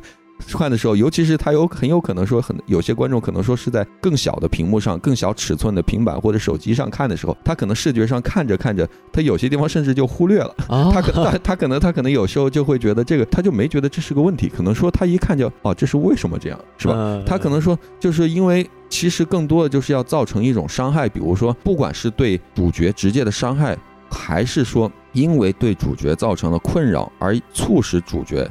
对他身边的人造成了伤害，对吧？对对，嗯，其实这刚才我们所说的这个，我们觉得不太好的一点，其实就这个导演前作那《鬼书》那部影片成功的地方，就是说很多东西肉眼可见，我们才能够更多的感同身受。对对，我觉得我特别想吐槽一个地儿是，就是他的这个珍奇柜啊的这个预告片儿，它等于是剪了几个这个八集中的一些恐怖的东西，什么什么什么，有个鬼从那个轿子车里面抓你一下什么的，然后最后同时还剪了一个就是。这个女的有被好多鸟穿过，我看这个预告片以为我说我说好恐怖，这什么东西飞了？我是蝙蝠吗？是是蚊子吗？然后就看，哦，这是一个非常美好的场景。我当时就想笑，我说：“靠，这怎么剪的预告片？”而且就是说，他其实想体现的应该是说，这个女主和女鬼他们应该有一些什么连接啊。然后呢，并且她就说啊，她不发现说女鬼的丈夫对她这个有不忠的行为啊什么的，然后抛弃了这个家庭什么的。但是最后一看，哎，好像也没啥共性啊，这咋回事儿？太对了，我说这女主她为什么要跟别人瞎共情呢？那人家这家庭不幸福跟你有什么关系？就我觉得这个挺莫名其妙的，就感觉这共情就是，哎，我跟你说啊，我昨天脚崴了，说，哎呦，我也是，我昨天查出我癌症晚期，说，哎，你们你们你们俩这有啥可聊的？你咋共情？嗯，特别特别逗。我不知道康老师还有什么要补充的吗？其实我觉得啊这个事情就是您你们刚才提到这个共情，其实是个任何一个呃剧集。呃，一个故事都需要就成功的故事都会做得好的地方，就像你刚才举例子，就是说他更最多的那个问题就是说，呃，他因为孩子的去世而造成的，就是说，嗯，他自己内心的困扰。对，这是大部分人可能没有的感受，是吧？尤其是对于男性没有的感受，所以他如果没有在生活中造成其他的问题，可能就会让我们觉得啊，这个事情就是我知道他讲的是什么，但是我可能就会觉得哦，就这样，是吧？可能会有这个问题。就他的情感表达，反正也挺怪的。就比如说那个男主跟他老婆说说，你看啊，我当时我就哭了，哎，你就被哭。啊，怎么回事？我说我操，这是什么对话是吧？啊，反正我就觉得，呃，怎么怎么说呢？反正导演喜欢这样的人设，我也很难阻止。反正而且我觉得最后其实就那个小男孩儿，最后给他给他 freedom 了是吧？给他这个叫叫什么呀？归天了，归天了啊！就那个过程啊，come to the light，然后哎，我好没了，我说这是啥呀？反正我就觉得，那嗯，感觉好像你又很伤心，但是你不觉得人家去极乐世界是个好事儿吗？然后对，因为我觉得其实在这个时候，如果能让我们产生更多的共情力，就是说。他发现的就是这个男孩的遭遇，可能跟他去世的那个儿子去世前的遭遇有共同的地方。对，这个时候如果说有这方面的特点的话，他其实他很有可能让我们能更加的感同身受。他没说他儿子怎么死了。对，因为我觉得是这样的，母亲她是有母性的，这个大家都知道。但是能产生最更大的母性，就是说，或者是说，嗯，男性所有时候所要做出一些超乎自己尝试理解的举动，也是因为我们看到了，呃，一些我们自己就是说。曾经可能说做过的事情，而会产生一种冲动，比如说，不管你去帮助一个人，还是去去牺牲自己，是吧？这个时候都要就是说跟我以前的经历有联系。对，但是我们没有觉得有一个更多的联系，因为这个时候如果说他没有在这方面有联系的话，甚至我觉得把那个女鬼魂设定成一个他需要帮助的对象。也许会更加在那个时候更加合理一些，有道理。而且我觉得像这种类似的恐怖片，它每次的设计都是说，一个家庭可能因为一些意外失去孩子，男生总是很容易走出痛苦，但是女生总是囿于这个伤悲当中。我觉得这其实也是一种刻板的印象吧，就是对。那我们这个不喜欢的部分聊的差不多了，我们就进行一些外延的讨论。然后首先呢，我们可以说一下这个陀螺叔他的一些作品和风格，因为其实。我觉得 Netflix 买这部剧的主要原因，也就是冲着他的这个面子去进行的。那邝老师对这个陀螺书有什么了解？呃，我其实就是说他的每部作品，就是在网上能找到观看渠道的，我都看过，因为我会觉得就是说他的任何一部作品就。都很有自己的特点，就比如说他的每部作品至少都有灵性，就是说科学无法解释的地方是。然后呢，同时的在这种情况下，他又有一个具体的怪兽甚至威胁的形象，不管是我们嗯，他很早期的就是有女巫招魂的电影，还是说到了后来的《水形物语》，甚至呃《环太平洋》，甚至就是呃。潘恩的迷宫等等类型的作品，就是说你都有一个很实在的这种威胁和灵性的东西存在，所以这就我们就会嗯说到为什么就是说嗯我们会有时候以前在电影学院进行讨论的时候就会说，其实好莱坞喜欢什么样的导演，就是既不那么一样，但是呢又很一样的导演，所以就是说他的这个东西它是一个实打实就西方世界他首先观众他能够理解的东西，而不是就是说一个形而上虚无的作品。所以说他的任何的一个作品的时候，他都有这种怪兽，但是又有自己浪漫表现的地方。比如说那个，以前还和那个 Tom Hiddleston 他们合作那个叫 Crimson Peak，叫啊，对那部电影你也看到，它其实很多东西它是鬼魂，对于他来说，它只是一个英文叫 metaphor，它其实就是一个叫部件嘛，一个影子，一个影子部件的作用。在那个里里面，就是鬼魂对那个女主进行了一些提示，是然后同时呢，又在这种情况下又又让她越陷越深。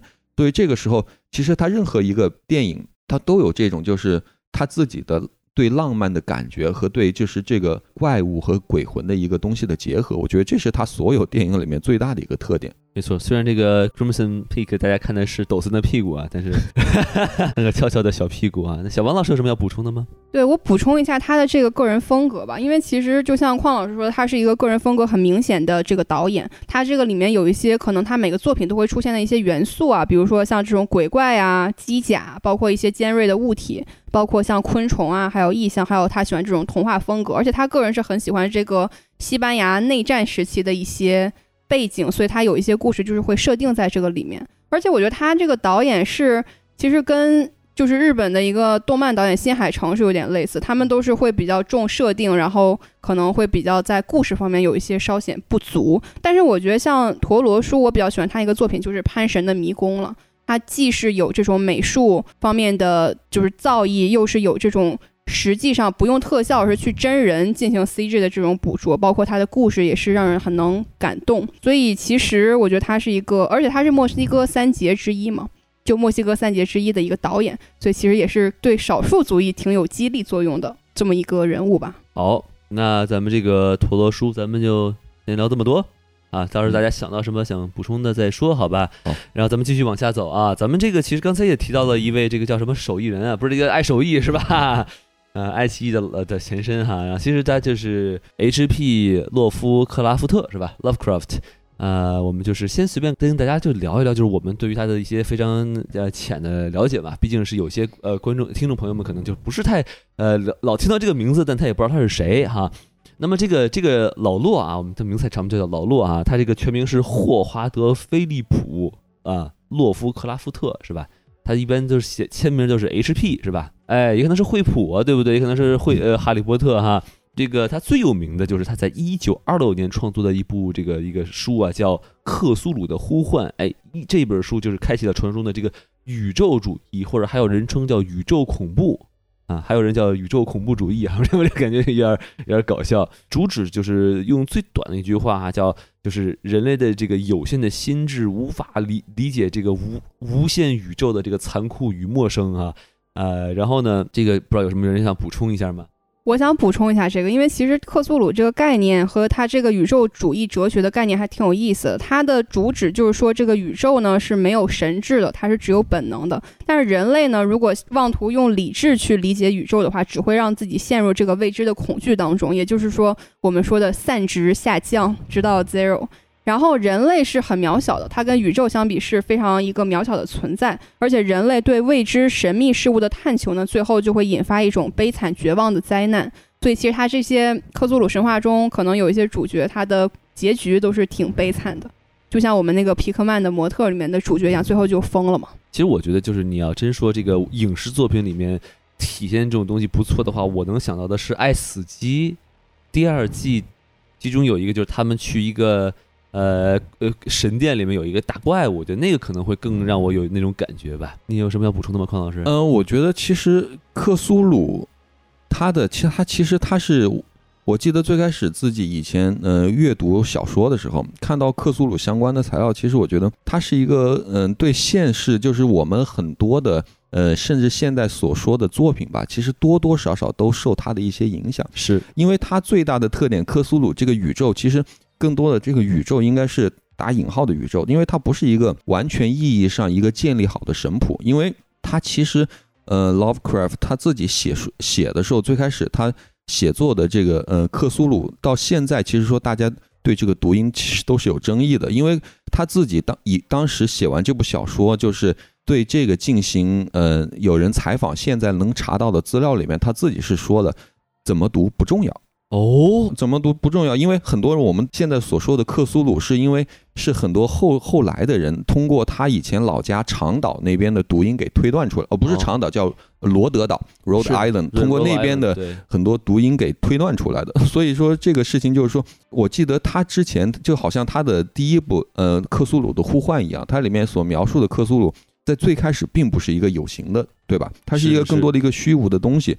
就是说，他想表达的，我觉得其实也是类似的观点，就是说，在很多很强大的宇宙的未知的能量之前，呃的面前，呃，人类更多的只能是一种观察者的角色。你很多的努力的都是徒劳的。你是观察而不是理解，是吧？而不是理解，你就是一个观察者的角色。你就也许你能够在某种时候帮到他，但是就是说，你你没有任何的抵抗的能力。所以我觉得这是，然后呢，他的后来大家现在所说的克苏鲁宇宙，其实更多的都是后世作家来补充。对，当时其实我觉得这也是，呃，Lovecraft 这个作家他自己最大的一个，就是说，也是他算是完成了一个心愿。因为能查查到的资料里面，他自己也说了，他说，我最大的愿望是后来的人都能来写这个东西，而不是说，而不是说就是这就是我的。他说这个东西大家所有人都。可以来写，所以也没有说克苏鲁的任何的这个怪兽的东西，你它不是一个真正有版权的，它是可以说就好像一个开源代码一个平台一样，对，大家都能够来参与。所以说，其实我觉得这是一个可能说他对现在的一些文学所做出的一个最大的贡献吧。哎，但是这个人这么厉害是吧？但是很可很可惜啊，他是跟这个梵高一样，他这个生前是没什么作品，但是人这一死，嘿。名声鹊起，甚至于在他这个呃死后，他死的时候是一九三七年吧，鬼子就进了中国，不是这是那一年是那年啊，去世时候的四十年后啊，一九七七年，然后有一群这个读者自发出资给他重新又修了一座坟啊，可见这个人还是死后比较受更多人的追捧嘛。我们就是说有如此呃成就之人，他必有不寻常的童年。然后呢，这个老洛啊，洛夫克拉夫特啊，三岁就能。背诵唐诗三百首啊，不是唐诗三百，就是能背诵诗歌是吧？然后呢，六岁呢就能自己创作，展现出了这个很强的文学的这个叫什么天才了啊？这可以可以都不叫天赋了。呃，但是呢，就是他一生伴随了很多的这个不幸和这个诡异啊。就比如说他这个爸爸，他在他很小的时候就精神失常，好像还据说得了梅毒是吧？然后住进了这个医院，然后呢，嗯。之后呢，他就是在他的母亲还有这俩姨妈的那边去抚养啊，然后还有他的外公，然后他外公就特别喜欢这个小外孙啊，然后就给他讲了很多鬼故事啊，真是个好外公啊，是吧？生外公这么这么讲，说 小孩真可爱，我给你讲一个鬼故事，可吓人了啊。然后呢，并且他这个老妈也很有个性，是吧？就是一直想要个女儿，结果一看，哎，这孩子是个男孩，怎么办？是吧？从小就给他打扮成这个穿裙子呀，梳长头发呀，是吧？然后直到这个六岁之前，可能都是一个女装小佬，是吧？反正就是，呃，一个一个挺有意思的人生吧。我不知道这个两位有什么要给他补充的吗？对，然后我其实觉得他这一生是挺不幸的，就像王老师刚刚说的，他父亲很小时候就进了精神病院嘛。然后其实，在他十四岁的时候，他祖父就去世了，所以家道中落。这个时候他就有一些自杀的这种情绪，主要没人给他讲鬼故事了，很难过啊。哎，对。然后十八岁的时候呢，他也是有一种这种精神崩溃的折磨，没有毕业就退学了。所以我觉得可能这个精神性的一些疾病是他的一个家族遗传，有可能。然后呢，二十九岁的时候，他母亲也精神失常了。对，可能确定就是 一种遗传吧。然后他母亲两年后也死于了手术。然后三十四岁的时候呢，他妻子的一个商店破产了，然后身体健康也恶化，所以五年以后就离婚了。所以这个婚姻生活也是挺不幸的。所以就他没有什么家人，也没有后继，也无人。这妻子也离婚了嘛，就很惨。然后四十六岁的时候就被诊断出来肠癌，次年就。孤独的死去了，身边也没有任何人的陪伴，所以我觉得他这个克苏鲁的一些作品里面有一些压抑啊，这种绝望和疯狂的情绪，肯定是跟他个人的这个经历是息息相关的。包括他一些就是精神崩溃的人，如果你看过那个《天才在左，疯子在右》那本书的话，你就他们的精神世界可能是有所不同的吧。所以可能他就是能看到一些别人看不到的东西，所见就是真实的。也许这个这个背景是让他与这个常人所不通啊。这个其实更多的从作品的层面上来说，我觉得更多就是说，所有的作家写的最好的作品，一定是都是他自己熟悉的作品。嗯，你就包括导演也是，你看，比如说呃，马丁斯科塞斯这个很出名的美国导演，他他最让他声名鹊起的作品，其实就是和在美国的意大利人移民的作品，是吧？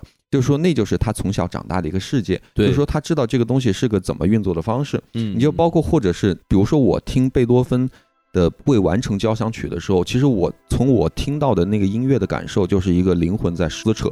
其实那也就是贝多芬他自己到了一定的精神。崩溃的状态边缘所创作出来作品，所以说，我觉得这个时候对于他来说，更多的是从对他的作品可能有一个刺激，有一个补充，但是呢，他很有可能不太符合那个阶段所需要出版社最能赚钱、最能出的主流的作品，所以他就可能说，也就是死后在某个时候，哎，才被人发现了。对对对，反正怎么说呢？有时候艺术上的一些伟大的这个作品，往往就是他这个创作者，他可能精神上真的是处于一种极端的崩溃、困苦的时候，他可能才能激发出一种超越于常人的这种创作灵感和冲动吧。嗯，这么总结一下吧。呃，反正怎么说呢？呃，老鄂这个人，反正他就是影响了很多的艺术家，而且这些艺术家他们都不吝去说，我我确实深受此人的影响。比如说，我不是开玩笑，我不是艺术家，不是在，呃，这个这个呃，开玩笑啊，就是比如说比较有名的人嘛，就比如说像这个陀螺叔啊，还有这个伊藤润二啊，是吧？日本的这个漫呃恐怖漫画家，还还有咱们这个非常熟悉的这个老爷子乔乔治 ·R· 马丁啊，是吧？呃，然后还有这个著名的这个呃恐怖或者惊悚小说的呃小说家史蒂芬金是吧？都是深受其影响。对，然后补充一下，因为我也是一个游戏迷嘛，所以其实，在游戏里面也有挺多这种克苏鲁的元素。就比如说，它有一个桌游啊，就是叫《克苏鲁的呼唤》，包括一八年有一个游戏同名的游戏《克苏鲁的呼唤》，包括我最近就之前在玩的一个叫《The Sinking City》，就沉默之城，它也是整个城市都是克苏鲁的背景下面，然后这个里面很多大量的文书的资料。如果感兴趣的朋友也可以去阅读一下，包括像《血缘诅咒》里面也有一部分是这个克苏鲁的元素。然后像剧集方面，就是《怪奇物语》也有参考一些类似的概念，包括像史蒂芬金的这个《迷雾惊魂》的结尾，也是能展现出来那种对未知的恐惧吧。对，有兴趣的朋友可以都去鉴赏一下。可以啊，我我前阵子还玩过一个那个叫剧本杀，叫什么印斯茅斯的什么玩意儿，反正也是这个。克苏鲁的东西啊，还还挺逗。好，那这个如呃洛夫克拉夫特聊差不多了的话，我们再说我们最后一个想聊的一个外延的点哈，就是聊一聊我们这个近来的这个恐怖的这个影视作品有有没有什么大家想表达的？因为很很明显啊，就真的是我之前我也说了，最近的优秀的恐怖电影真的是越来越少了，甚至有一些这种两个小时的这种恐怖片还不如这咱们这个剧集中的一集的这个精彩程度。所以我想就是。请几位老师跟我们聊一聊，比如说匡老师，您要不您先来说啊？啊，好，其实我觉得啊，我不会说是恐怖片越来越不行了。我觉得很任何一个事情它都有一个起起伏伏的一个过程。就是从作品的角度来说，呃，任何一个创作者和艺术家，从他本身来说，他其实是有失败的权利的。嗯，因为其实创新，你想要新的东西，你就需要尝试，对吧？想要新的东西就需要尝试。那这种情况下，它就意味着风险。是吧？那这个风险它很有可能就会失败，因为你就好像一个作家，他写一个作品，你问他为什么这个地方下雨了，他也许真的就是一种情绪的表达。我也不知道为什么下雨了，我怎么知道别人会怎么解读？是吧？很多时候有些时候也有可能是我们自己的过度解读，对于他来说就是一种感受。那么这种时候他要进行尝试的时候，那你就会知道。电影它同时，它很大程度上它是一个商业产品，是它是有很多的投资人的利益在后面的。那这个时候，投资人他首先任何一种投资，不光是电影，它其实最大的乐趣哦，不不叫最大乐趣，它最大的目的是变成更多的钱。所以所以这种情况下，它作为一个商业产品的话，那它就不允许它失败。那这个时候，它就会更多的有些时候在进行一个工业式的电影甚至电视剧的一个产出的时候。那就会变成有些时候我们可能会说有点炒冷饭，炒冷饭这个时候可能说就会给大家造成的一种这个类型的电影或者电视剧可能不太行了。是，但是它可能只是一种工业的控制到了一个极点的时候所造成的一种现象。那这个时候你就比如说，呃，它就会进行呃创新，进行说可能说会在某个阶段把更多的权利下放到呃创作者身上。那么可能说，我觉得在呃，The Toro，它就是我们刚才所说的聊到的这部剧集中间，可能就会进行这样一种尝试。那这个尝试也可能是成功的，也可能是不成功的。但是呢，它一旦成功了，一定就会有一大帮来模仿它的人跟着跟着就过来了。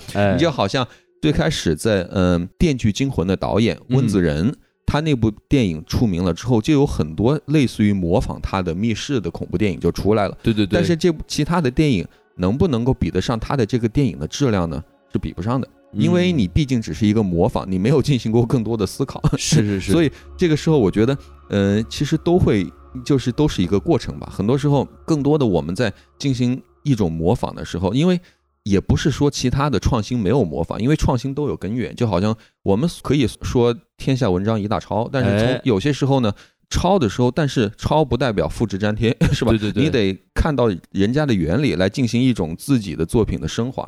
所以这个时候，你他任何一个事情，他那你尝试，那就会有失败的可能。所以这个时候就看。怎么未来怎么平衡吧？可能说，我觉得都有一个过程。你就好像你把所有的权利都下放给创作者，那也许有些时候也会有一大堆就是很失败的作品出来。对，因为金字塔尖永远是少数嘛。没错，没错。而且真的，这个一部好的电影真的只是有妙手偶得的这种这种东西，是吧？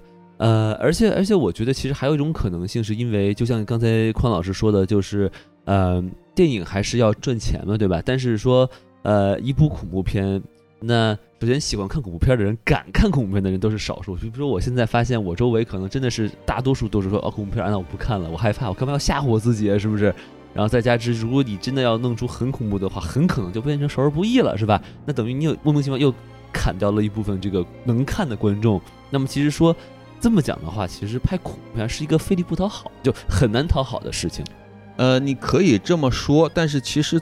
这个时候其实又涉及到另外一个话题，很很多时候我觉得就是说，呃，电影的类型它其实都更多的是商业的定义，因为对于呃任何的作者来说，他首先他是一个片儿，首先是个电影，他自己不会对他做更多的这到底是个什么类型的电影来定义，他更多的他只会说，对于我来说很有可能，我记得斯皮尔伯格以前有过一个解释，他就说，对于我来说，只有娱乐性更强的电影和更加严肃的电影。所以这个时候，至于你们觉得它是一个什么样的类型，那是观众自己来定义，对吧？所以就所以你看，斯皮尔伯格他作为他这种大师级别的，嗯，用电影给大家讲故事的人来说，他的所有的作品中，他既有那个早期的电视电影叫《The Duel》，就是公路卡车的电影，嗯，但是呢，那个其实就有点像咱们怎么说，就像公路版的大白鲨吧，哦，然后又又有后来有大白鲨，然后呢又有那个。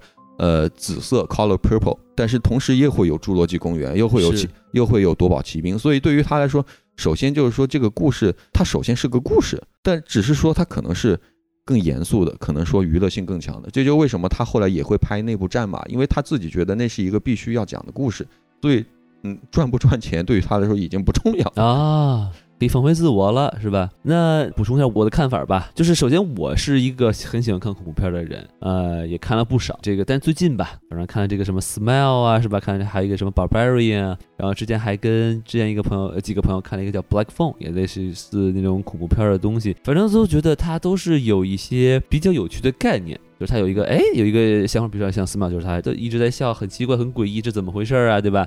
然后 Barbarian 就是说，哎，你看这怎么有一个地下室是吧？咱就不剧透了啊，反正有兴趣同学可以是去看一看。反正但是就是说这个故事它可能有一个很好的开头，但都是讲着讲着讲着，哎，就开始这故事就开始不合理了，然后就还是有这种好奇想去知道怎么回事。但是就是说这个一般这个结尾或者它的这个过程都会让人觉得嗯不过瘾。反正就跟老老年间的一些就是类似于像温子仁拍的一些像什么招魂啊或者一些什么。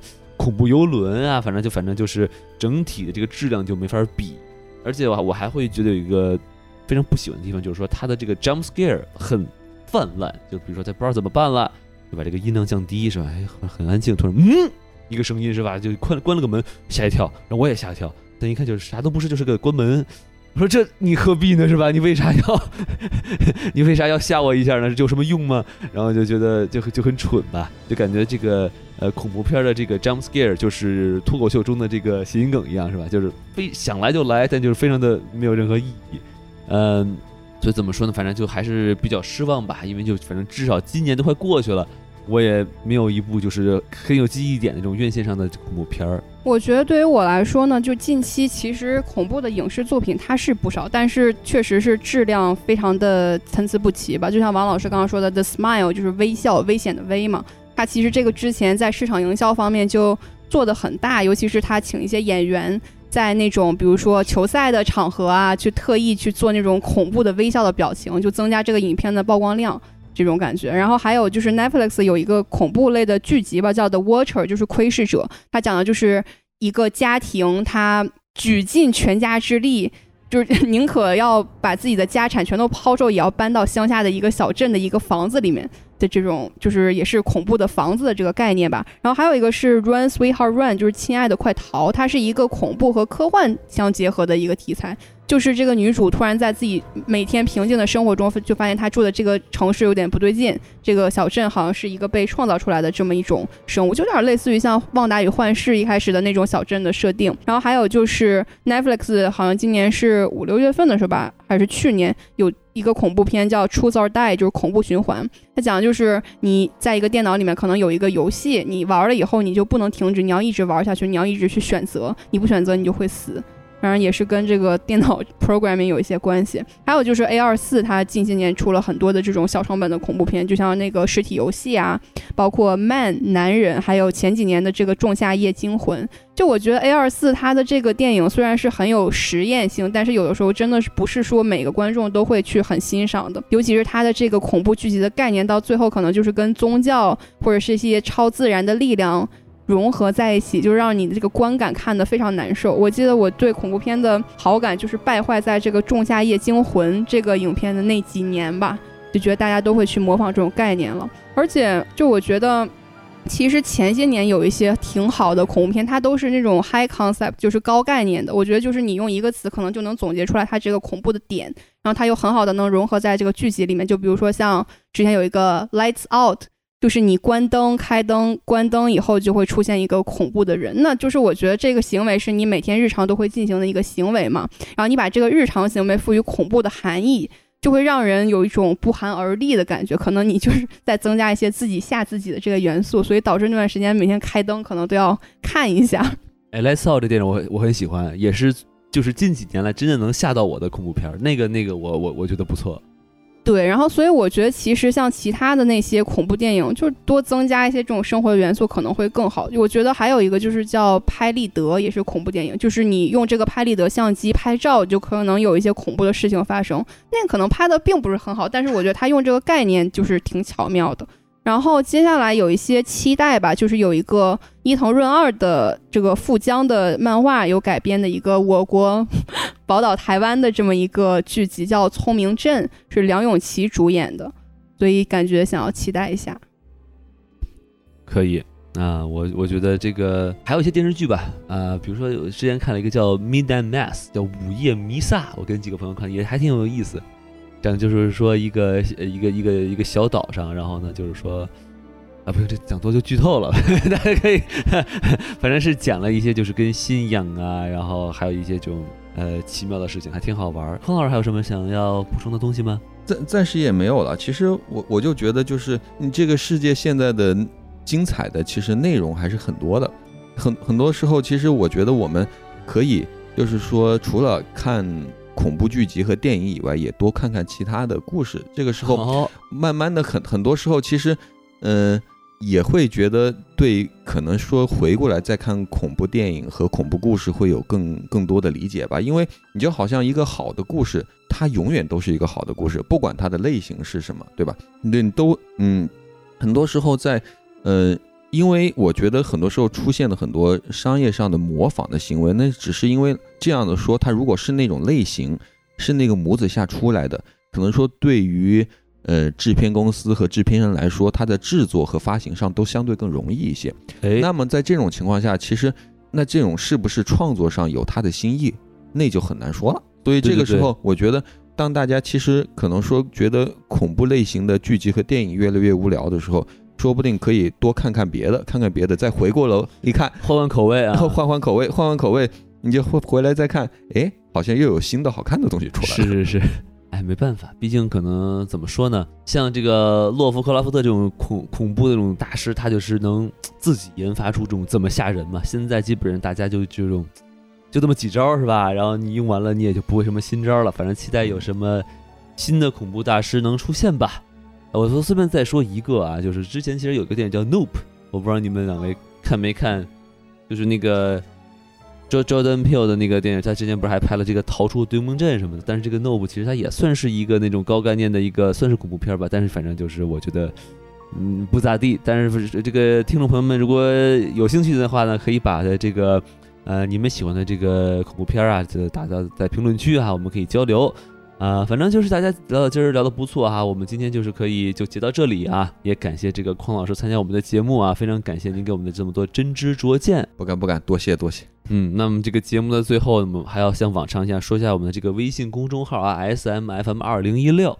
S M F M 二零一六，加入我们这个微信公众号啊，扫描二维二维码，这样就会有我们这个什么电台这个机器人啊，把您拉入我们的粉丝群。在这个粉丝群里面呢，您不但可以和我们这个主播进行这个线上互动啊，线下互动像话吗？线下互动也可以啊，并且这个群里面还有这个很多像您一样有才的这个听友，你们可以就是每天就可以聊一聊，是吧？大家交交换一下这个心得。好，那我们这一期的这个什么电台就到此为止，感谢您的收听，我们下期再见，谢谢您，拜拜，拜拜。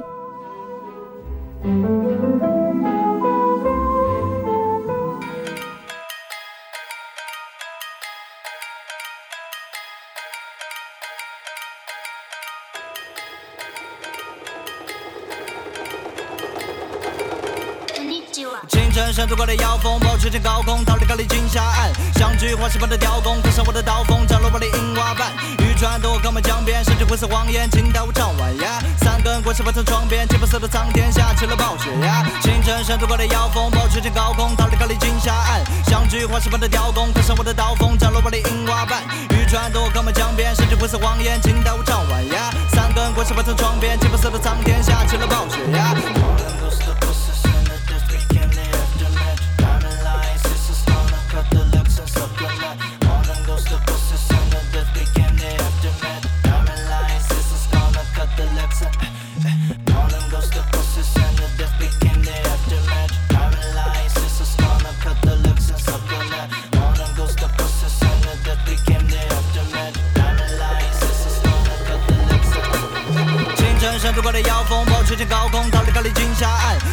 花式般的雕工，刻上我的刀锋，斩落我的樱花瓣。渔船渡过我们江边，甚至灰色谎言，请带我唱晚呀。三根棍是放在窗边，金白色的苍天下起了暴雪呀。清晨闪着我的妖风，保持间高空，逃离高丽金沙岸。像具花式般的雕工，刻上我的刀锋，斩落我的樱花瓣。渔船渡过我们江边，甚至灰色谎言，请带我唱晚呀。三根棍是放在窗边，金白色的苍天下起了暴雪呀。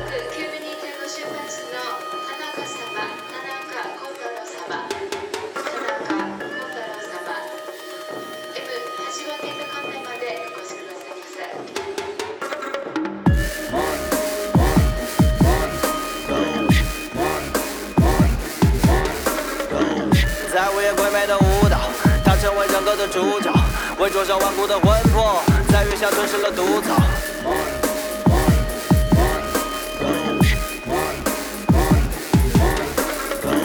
在午夜鬼魅的舞蹈，他成为整个的主角，为灼烧顽固的魂魄，在月下吞噬了毒草。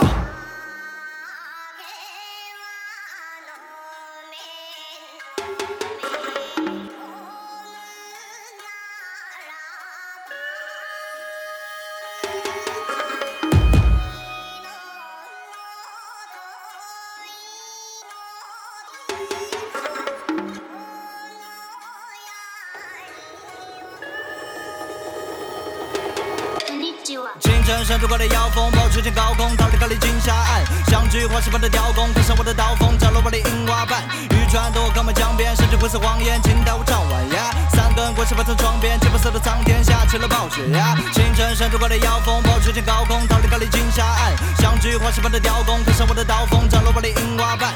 渔船渡过我们江边，甚至灰色谎言，倾倒我唱晚呀。三根棍是放在窗边，金白色的苍天下起了暴雪呀。